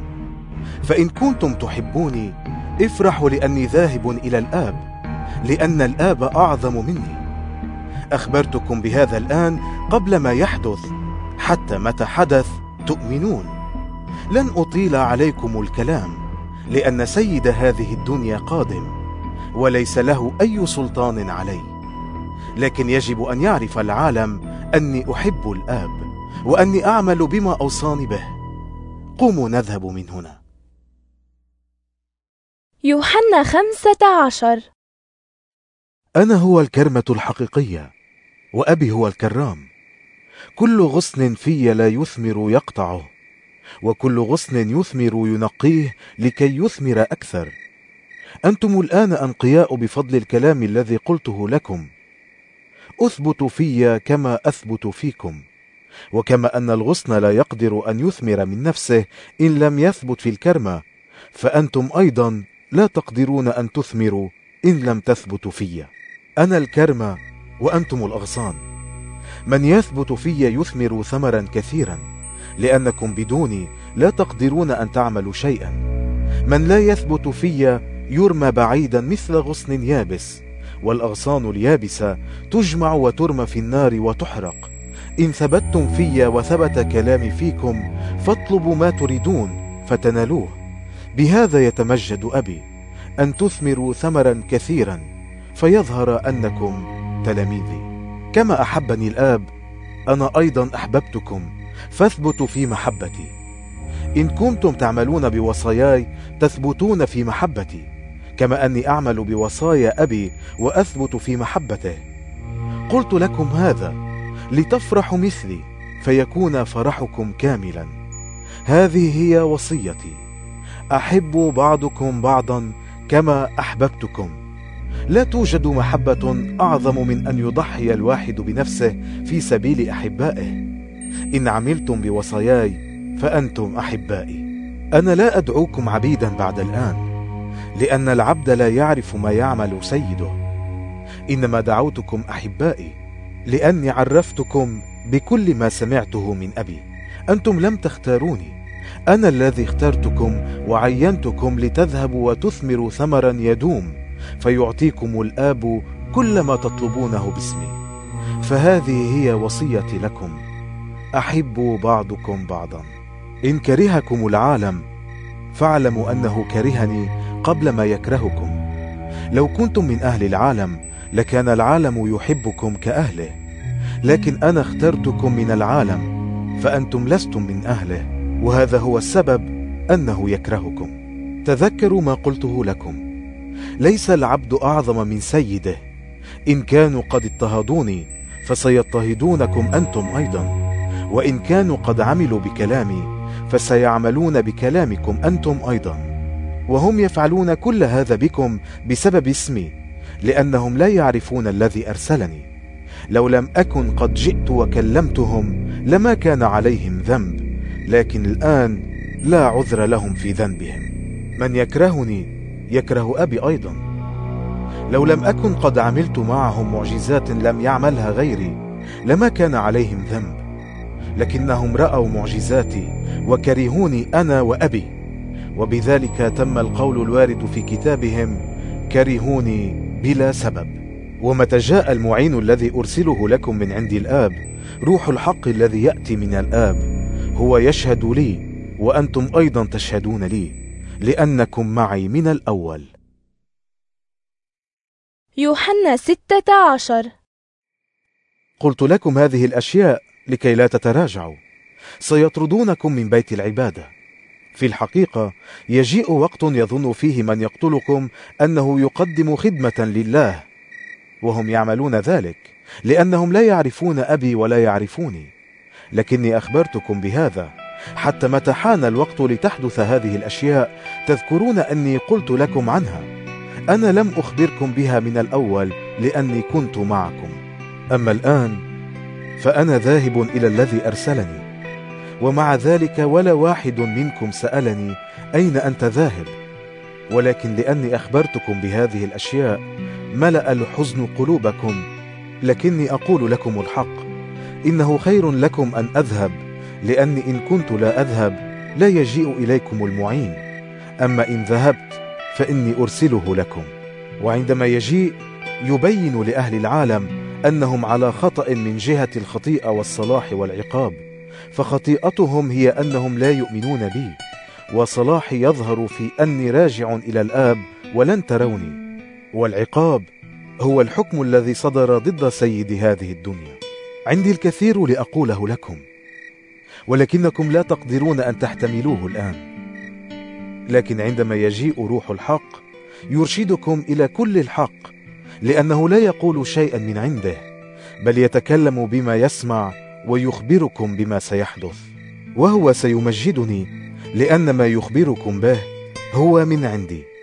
كل ما هو للآب هو لي ولهذا قلت لكم إن ما يخبركم به هو من عندي. بعد قليل لا تروني. ثم بعد ذلك بقليل تروني. فقال بعض تلاميذه لبعض ماذا يقصد بقوله لنا؟ بعد قليل لا تروني. ثم بعد ذلك بقليل تروني. ثم قوله أنا راجع إلى الآب. وقالوا ما معنى بعد قليل؟ نحن لا نفهم كلامه. وعلم عيسى أنهم يريدون أن يسألوه فقال لهم تتساءلون فيما بينكم عن قولي. بعد قليل لا تروني ثم بعد ذلك بقليل تروني. أقول لكم الحق ستبكون وتنوحون. وأما أهل العالم فيفرحون ستحزنون. لكن حزنكم يتحول إلى فرح. المرأة تتألم وهي تلد لأن وقتها جاء. لكن متى ولدت طفلها تنسى أوجاعها لأنها تفرح بولادة إنسان في العالم. فأنتم أيضا تحزنون الآن لكني سأراكم مرة أخرى ولا يسلب أحد فرحكم منكم. في ذلك اليوم لا تطلبون مني شيئا. أقول لكم الحق إن طلبتم من الآب شيئا باسمي يعطيه لكم. للآن لم تطلبوا شيئا باسمي. اطلبوا تنالوا فيكون فرحكم كاملا. مع أني استعملت الرموز في حديثي معكم لكن يأتي وقت لا أحدثكم فيه برموز بل أخبركم عن الآب بكلام واضح. في ذلك اليوم تطلبون منه باسمي وأنا لا أقول إني سأدعو الآب بالنيابة عنكم. فالآب نفسه يحبكم لأنكم تحبوني وقد آمنتم أني جئت من الله. نعم من الآب جئت وأتيت إلى هذا العالم ثم أترك العالم وأذهب إلى الآب. فقال تلاميذه أنت الآن تتكلم بوضوح وليس برموز. ونحن نعلم الآن أنك تعرف كل شيء ولا تحتاج إلى من يسألك. لذلك نؤمن أنك جئت من الله. أجابهم عيسى. هل تؤمنون الآن؟ سيحين وقت بل حان الوقت الذي فيه تتفرقون كل واحد في حاله وتتركوني وحدي. لكني لست وحدي لأن الآب معي. قلت لكم هذا ليكون عندكم سلام بواسطتي. ستعانون الضيق في العالم لكن ثقوا أنا غلبت العالم. يوحنا سبعة عشر. وبعد هذا الكلام نظر عيسى إلى السماء وقال يا أبي حان الوقت. مجد ابنك لكي يمجدك ابنك لأنك أعطيته السلطة على جميع البشر. لكي يمنح حياة الخلود لكل الذين أعطيتهم له.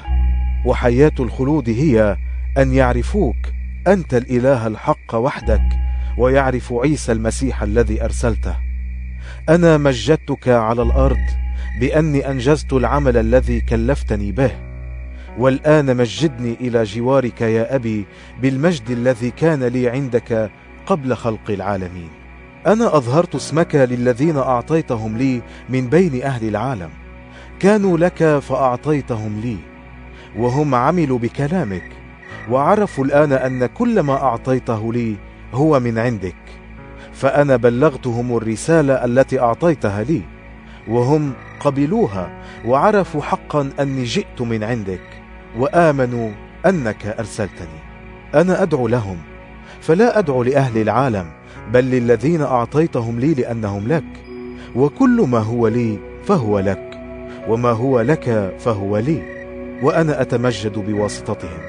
هم باقون في هذا العالم أما أنا فلن ابقى في هذا العالم لأني راجع إليك.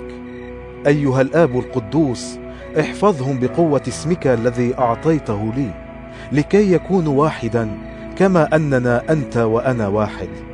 لما كنت معهم حافظت عليهم وحرستهم بقوة اسمك الذي أعطيته لي ولم يهلك منهم أحد إلا الذي اختار لنفسه الهلاك ليتم ما ورد في الكتاب. والآن أنا راجع إليك. وإنما أقول هذه الأشياء وأنا ما زلت في العالم ليفرحوا مثلي فرحا كاملا. أنا بلغتهم كلمتك فكرههم أهل العالم لأنهم ليسوا من العالم. كما أني أنا لست من العالم. أنا لا أطلب منك أن تأخذهم من العالم بل أن تحفظهم من الشرير. هم ليسوا من العالم كما أني أنا لست من العالم. اجعلهم مخصصين لك بواسطة الحق. كلمتك هو الحق. وكما أرسلتني إلى العالم أنا أيضا أرسلتهم إلى العالم. وإني كرست نفسي تماما من أجلهم.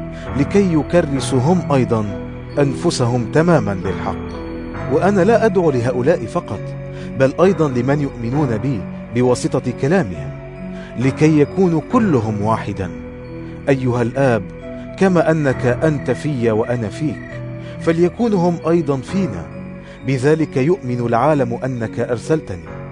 أنا أكرمتهم بنفس إكرامك لي لكي يكونوا واحدا. كما أننا أنت وأنا واحد. أنا فيهم وأنت في لتكون وحدتهم كاملة. فيعرف العالم أنك أرسلتني وأنك تحبهم كما تحبني. أيها الآب هؤلاء الذين أعطيتهم لي أريد أن يكونوا معي في المكان الذي أكون فيه. فيروا المجد الذي أعطيته لي لأنك أحببتني من قبل خلق العالمين. أيها الآب البار أهل العالم لم يعرفوك أما أنا فعرفتك وهؤلاء عرفوا أنك أرسلتني. أنا عرفتهم بشخصك وسأعرفهم به لكي تكون فيهم المحبة التي أحببتني بها وأكون أنا فيهم. يوحنا ثمانية عشر. وبعد هذه الصلاة خرج عيسى مع تلاميذه وعبر وادي قدرون وكان هناك بستان فدخله هو وتلاميذه وكان يهوذا الذي خانه يعرف ذلك المكان لأن عيسى اجتمع مع تلاميذه هناك عدة مرات فأخذ يهوذا فرقة من العسكر وجماعة من الحرس الذين أرسلهم رؤساء الأحبار والفريسيون وراح إلى البستان. وكان معهم مصابيح ومشاعل وسلاح. وكان عيسى يعلم كل ما سيحدث له. فخرج وقال لهم من تطلبون؟ فأجابوا عيسى الناصري. عيسى الناصري. قال لهم أنا هو. وكان يهوذا الذي خانه واقفا معهم. فلما قال عيسى لهم أنا هو. رجعوا إلى الوراء ووقعوا على الأرض. فسألهم عيسى ثانية. من تطلبون؟ قالوا عيسى. الناصري. عيسى الناصري. أجاب عيسى قلت لكم أنا هو. فإن كنتم تريدوني أنا خلوا هؤلاء يذهبون. وبهذا تمت الكلمة التي قالها. لم أفقد أحدا من الذين أعطيتهم لي. وكان مع سمعان بطرس سيف. فأخرجه وضرب عبد الحبر الأعلى وقطع أذنه اليمنى وكان اسم العبد ملخس فقال عيسى لبطرس ضع سيفك في غمدة الكأس التي أعطاني الآب ألا أشربها؟ فقبض العسكر والقائد وحرس اليهود على عيسى وقيدوه. وساقوه اولا إلى حنا وهو حمو قيافة الحبر الأعلى في تلك السنة. وقيافة هو الذي نصح قادة اليهود أنه خير أن يموت رجل واحد بدلا عن الشعب. وكان سمعان بطرس وتلميذ آخر يتبعان عيسى. هذا التلميذ الآخر كان يعرفه رئيس الأحبار فدخل مع عيسى إلى قصر رئيس الأحبار.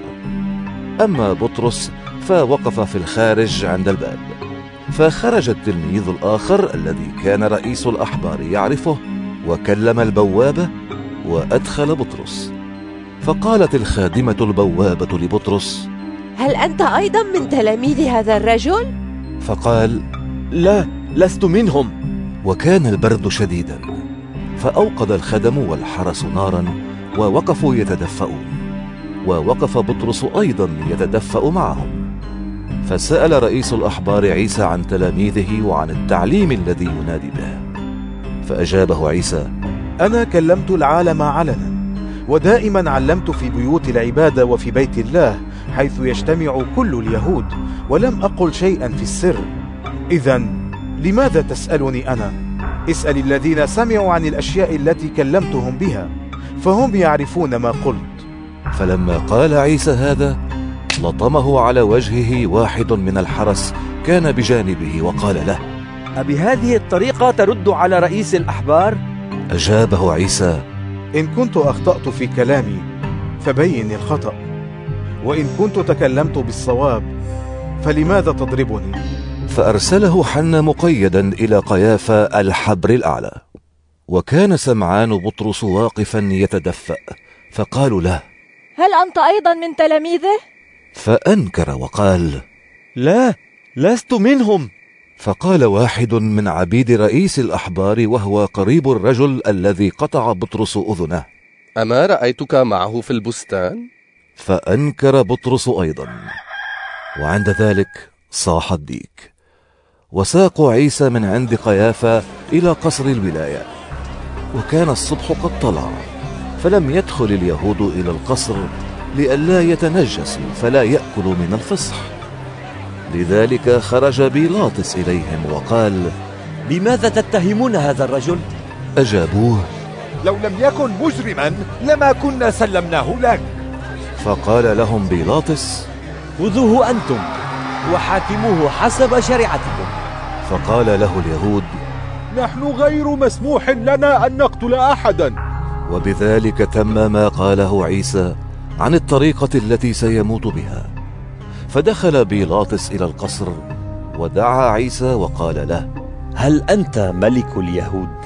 أجابه عيسى هل تقول هذا بحسب تفكيرك أنت أم بحسب كلام الآخرين عني؟ أجاب بيلاطس هل أنا يهودي؟ شعبك ورؤساء الأحبار سلموك لي ماذا عملت؟ أجاب عيسى ملكي لا ينتمي إلى هذا العالم لو كان ملكي ينتمي إلى هذا العالم لكان خدامي يحاربون عني لكي لا يقبض اليهود علي ولكن ملكي لا ينتمي إلى هنا قال له بيلاطس إذا فأنت ملك؟ أجاب عيسى قلت الصواب أنا ملك وقد ولدت وجئت إلى العالم لهذا لأشهد للحق فكل من ينتمي إلى الحق يسمع لي قال له بيلاطس ما هو الحق؟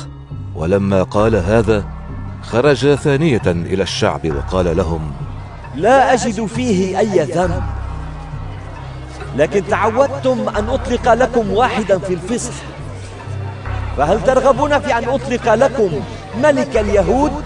فأجابوه بالصراخ وقالوا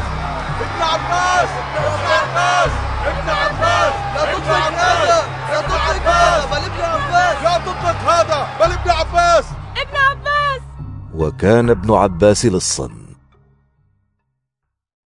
يوحنا تسعة عشر فأخذ بيلاطس عيسى وأمر بأن يجلد وضفر الجنود تاجا من الشوك ووضعوه على رأسه وألبسوه رداء لونه أرجواني وأخذوا يتقدمون إليه ويقولون أهلا بك يا ملك اليهود. أهلا بك يا ملك اليهود. وهم يلطمونه على وجهه. وخرج بيلاطس مرة أخرى وقال لليهود انظروا سأخرجه إليكم لتعرفوا أني لا أجد فيه أي ذنب.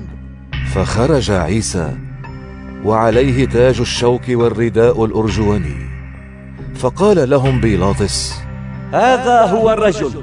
فلما رآه رؤساء الأحبار والحرس صرخوا اصلبه اصلبه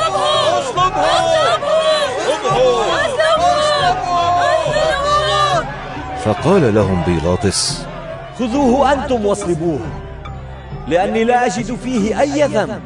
أجابه اليهود لنا شريعة وحسب هذه الشريعة يجب أن يموت لأنه يدعي أنه ابن الله. فلما سمع بيلاطس هذا الكلام خاف جدا. فرجع إلى داخل القصر وسأل عيسى من أين أنت؟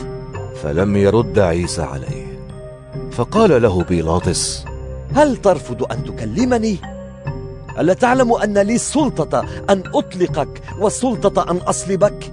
أجابه عيسى ليس لك سلطة علي لو لم يكن أعطاها الله لك لذلك فالذي سلمني إليك ذنبه أعظم ولهذا حاول بيلاطس أن يطلق سراحة فصرخ اليهود إن أطلقت سراحة فأنت لا تحب قيصر لأن كل من يزعم أنه ملك يعادي قيصر. فلما سمع بيلاطس هذا الكلام أخرج عيسى وجلس على كرسي القضاء في مكان اسمه البلاط وبالعبرية جباثة. وكان الوقت حوالي الظهر في يوم الإعداد للفصح فقال لليهود هذا هو ملككم. فصرخوا. اصلبه! اقتله! اقتله! اقتله! اقتله! اصلبه فقال لهم بيلاطس. هل أصلب ملككم؟ أجاب رؤساء الأحبار. لا ملك علينا غير قيصر. قيصر! قيصر! قيصر! قيصر! قيصر! قيصر! قيصر! وأخيرا سلمه إليهم ليصلب فأخذه العسكر. وخرج عيسى وهو حامل صليبه إلى المكان الذي اسمه الجمجمة. وبالعبرية الجلجثة. وصلبوه هناك وصلبوا اثنين آخرين معه. من هنا ومن هنا وعيسى في الوسط. وكتب بيلاطس لافتة تقول عيسى الناصري ملك اليهود.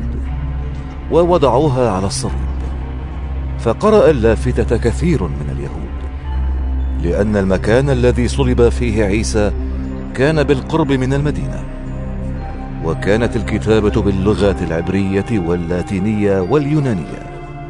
فقال رؤساء الأحبار لبيلاطس لا تكتب ملك اليهود بل اكتب هذا الرجل قال أنا ملك اليهود. فأجاب بيلاطس ما كتبت قد كتبت. وأما العسكر فلما صلبوا عيسى أخذوا ثيابه وقسموها إلى أربعة أقسام لكل عسكري قسم وأخذوا القميص أيضا وكان قطعة واحدة منسوجة من فوق إلى تحت بغير خياطة.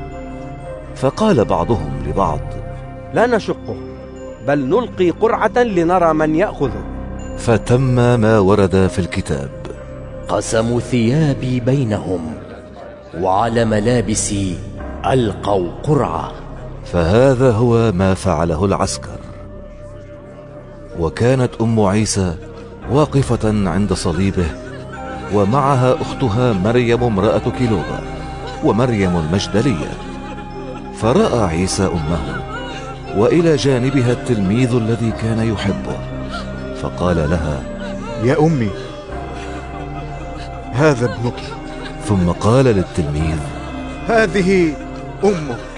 ومن ذلك الوقت أخذها التلميذ إلى داره ورأى عيسى أن كل شيء تم. ولكي يتحقق ما ورد في الكتاب قال أنا عطشان. وكان هناك وعاء مملوء بالخل فغمسوا فيه إسفنجة ووضعوها على غصن من نبات السعتر ورفعوها إلى فمه. فلما تناول عيسى الخل قال تم كل شيء. ثم حنى رأسه وسلم روحه. وكان هذا يوم الإعداد ويأتي بعده يوم السبت اليوم الكبير. فطلب قادة اليهود من بيلاطس أن تكسر سيقان المصلوبين وتنزل جثثهم. لكي لا تبقى على الصليب إلى يوم السبت. فجاء العسكر وكسروا ساقي الأول والآخر المصلوبين مع عيسى. لكن لما وصلوا إليه وجدوا أنه مات فلم يكسروا ساقيه. فطعنه واحد من العسكر بحربة في جنبه وفي الحال خرج دم وماء. وهذه هي شهادة من رأى. فهي شهادة صادقة وهو يعلم أنه يقول الصدق ويقدمها لكي تؤمنوا أنتم أيضا. وحدث هذا لكي يتحقق ما ورد في الكتاب. لن يكسر عظم منه. ويقول الكتاب أيضا في مكان آخر سينظرون إلى الذي طعنوه. بعد هذا جاء يوسف الرامي. وهو تلميذ عيسى في السر لأنه كان يخاف من قادة اليهود. وطلب من بيلاطس أن يأخذ جثمان عيسى فسمح له بيلاطس. فراح وأخذ الجثمان وراح معه نيكوديموس الذي زار عيسى من قبل في الليل. وأخذ نيكوديموس معه مزيجا من المر والعود وزنه حوالي أربعة وثلاثين كيلوغراما. فأخذا جثمان عيسى ولفاه مع الطيب بأكفان من كتان حسب عادة اليهود في دفن موتاهم. وكان في المكان الذي صلبوا فيه عيسى بستان وفي البستان قبر جديد لم يدفن فيه أحد. فدفنا عيسى في ذلك القبر لأنه كان قريبا ولأن ذلك اليوم كان يوم الإعداد عند اليهود.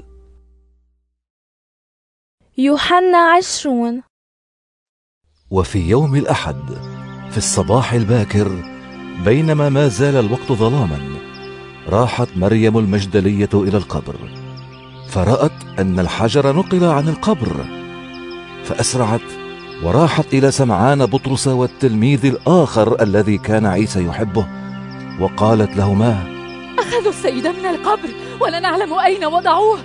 فخرج بطرس والتلميذ الآخر إلى القبر. وكانا يجريان معا. لكن التلميذ الآخر سبق بطرس فوصل إلى القبر قبله وانحنى فرأى الأكفان موضوعة ولكنه لم يدخل.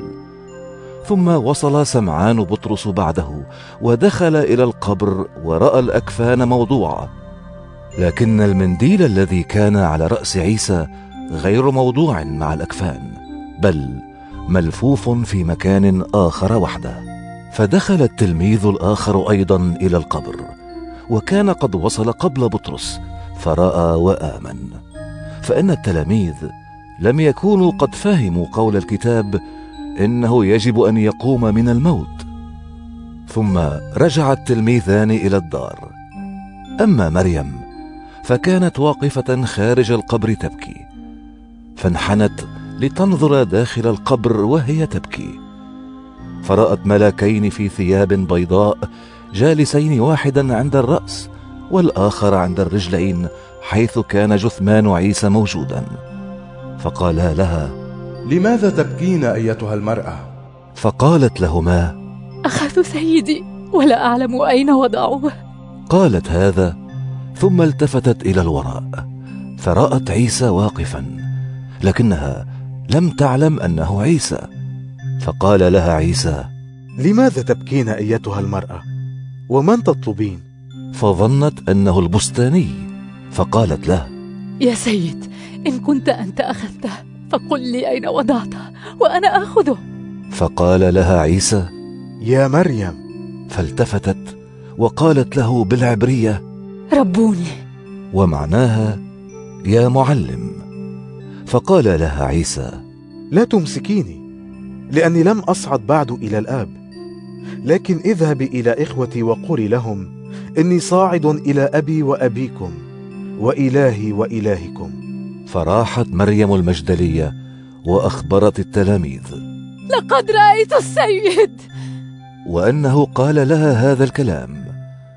وفي مساء ذلك اليوم يوم الأحد كان التلاميذ مجتمعين والأبواب مقفلة لخوفهم من قادة اليهود.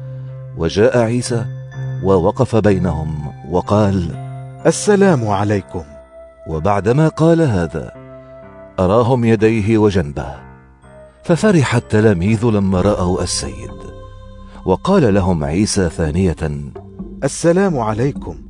كما أرسلني الآب أرسلكم أنا أيضا.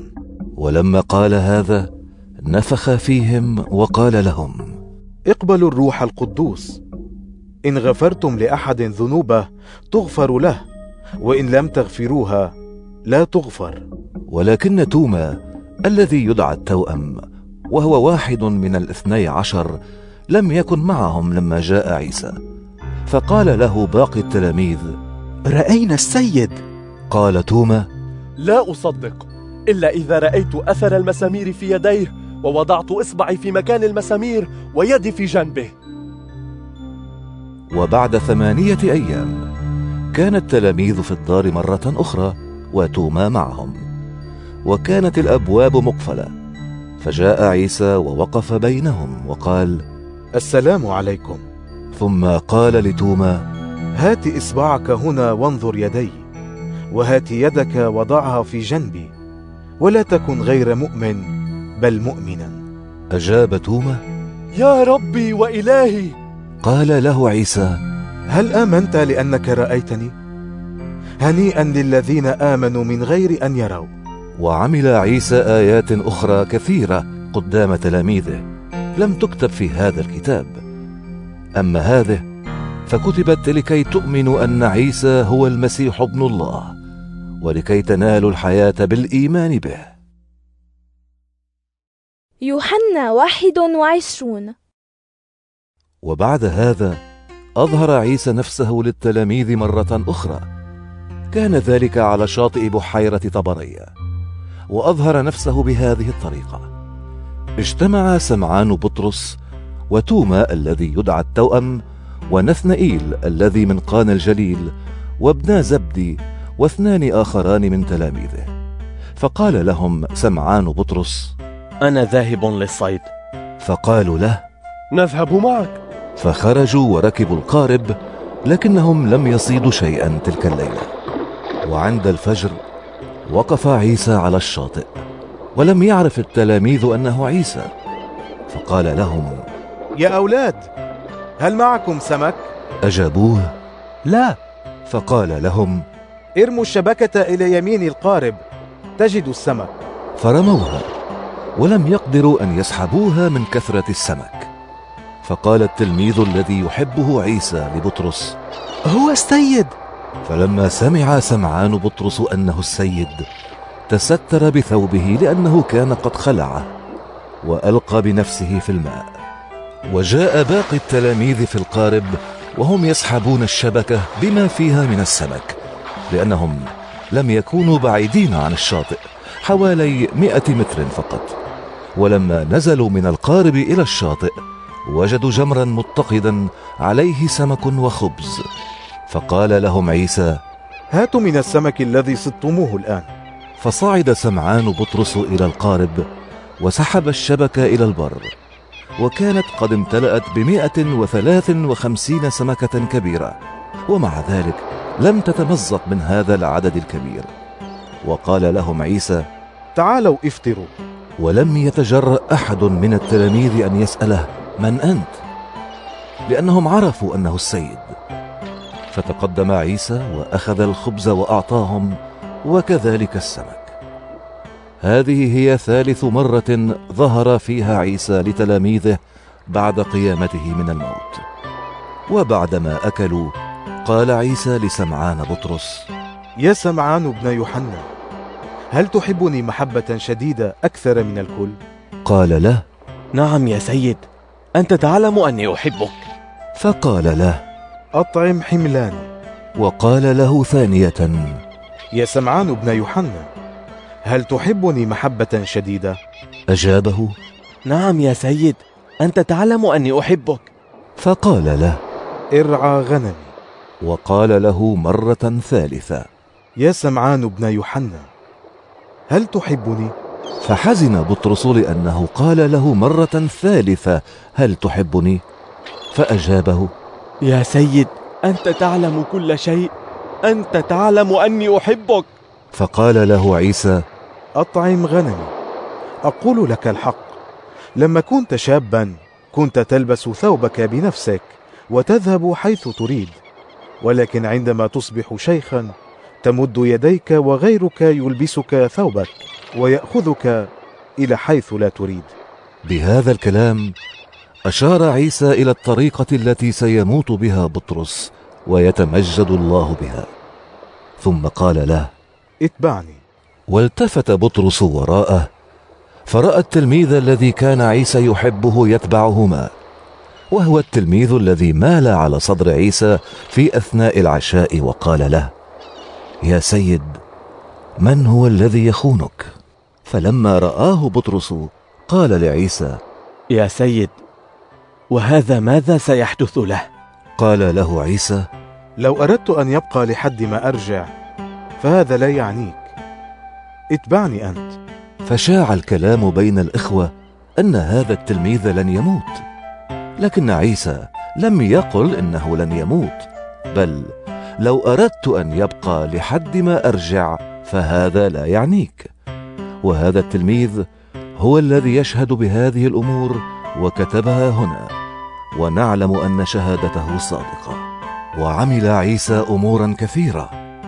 لو كتبت كل واحدة منها لا أظن العالم نفسه يسع الكتب التي تحويها.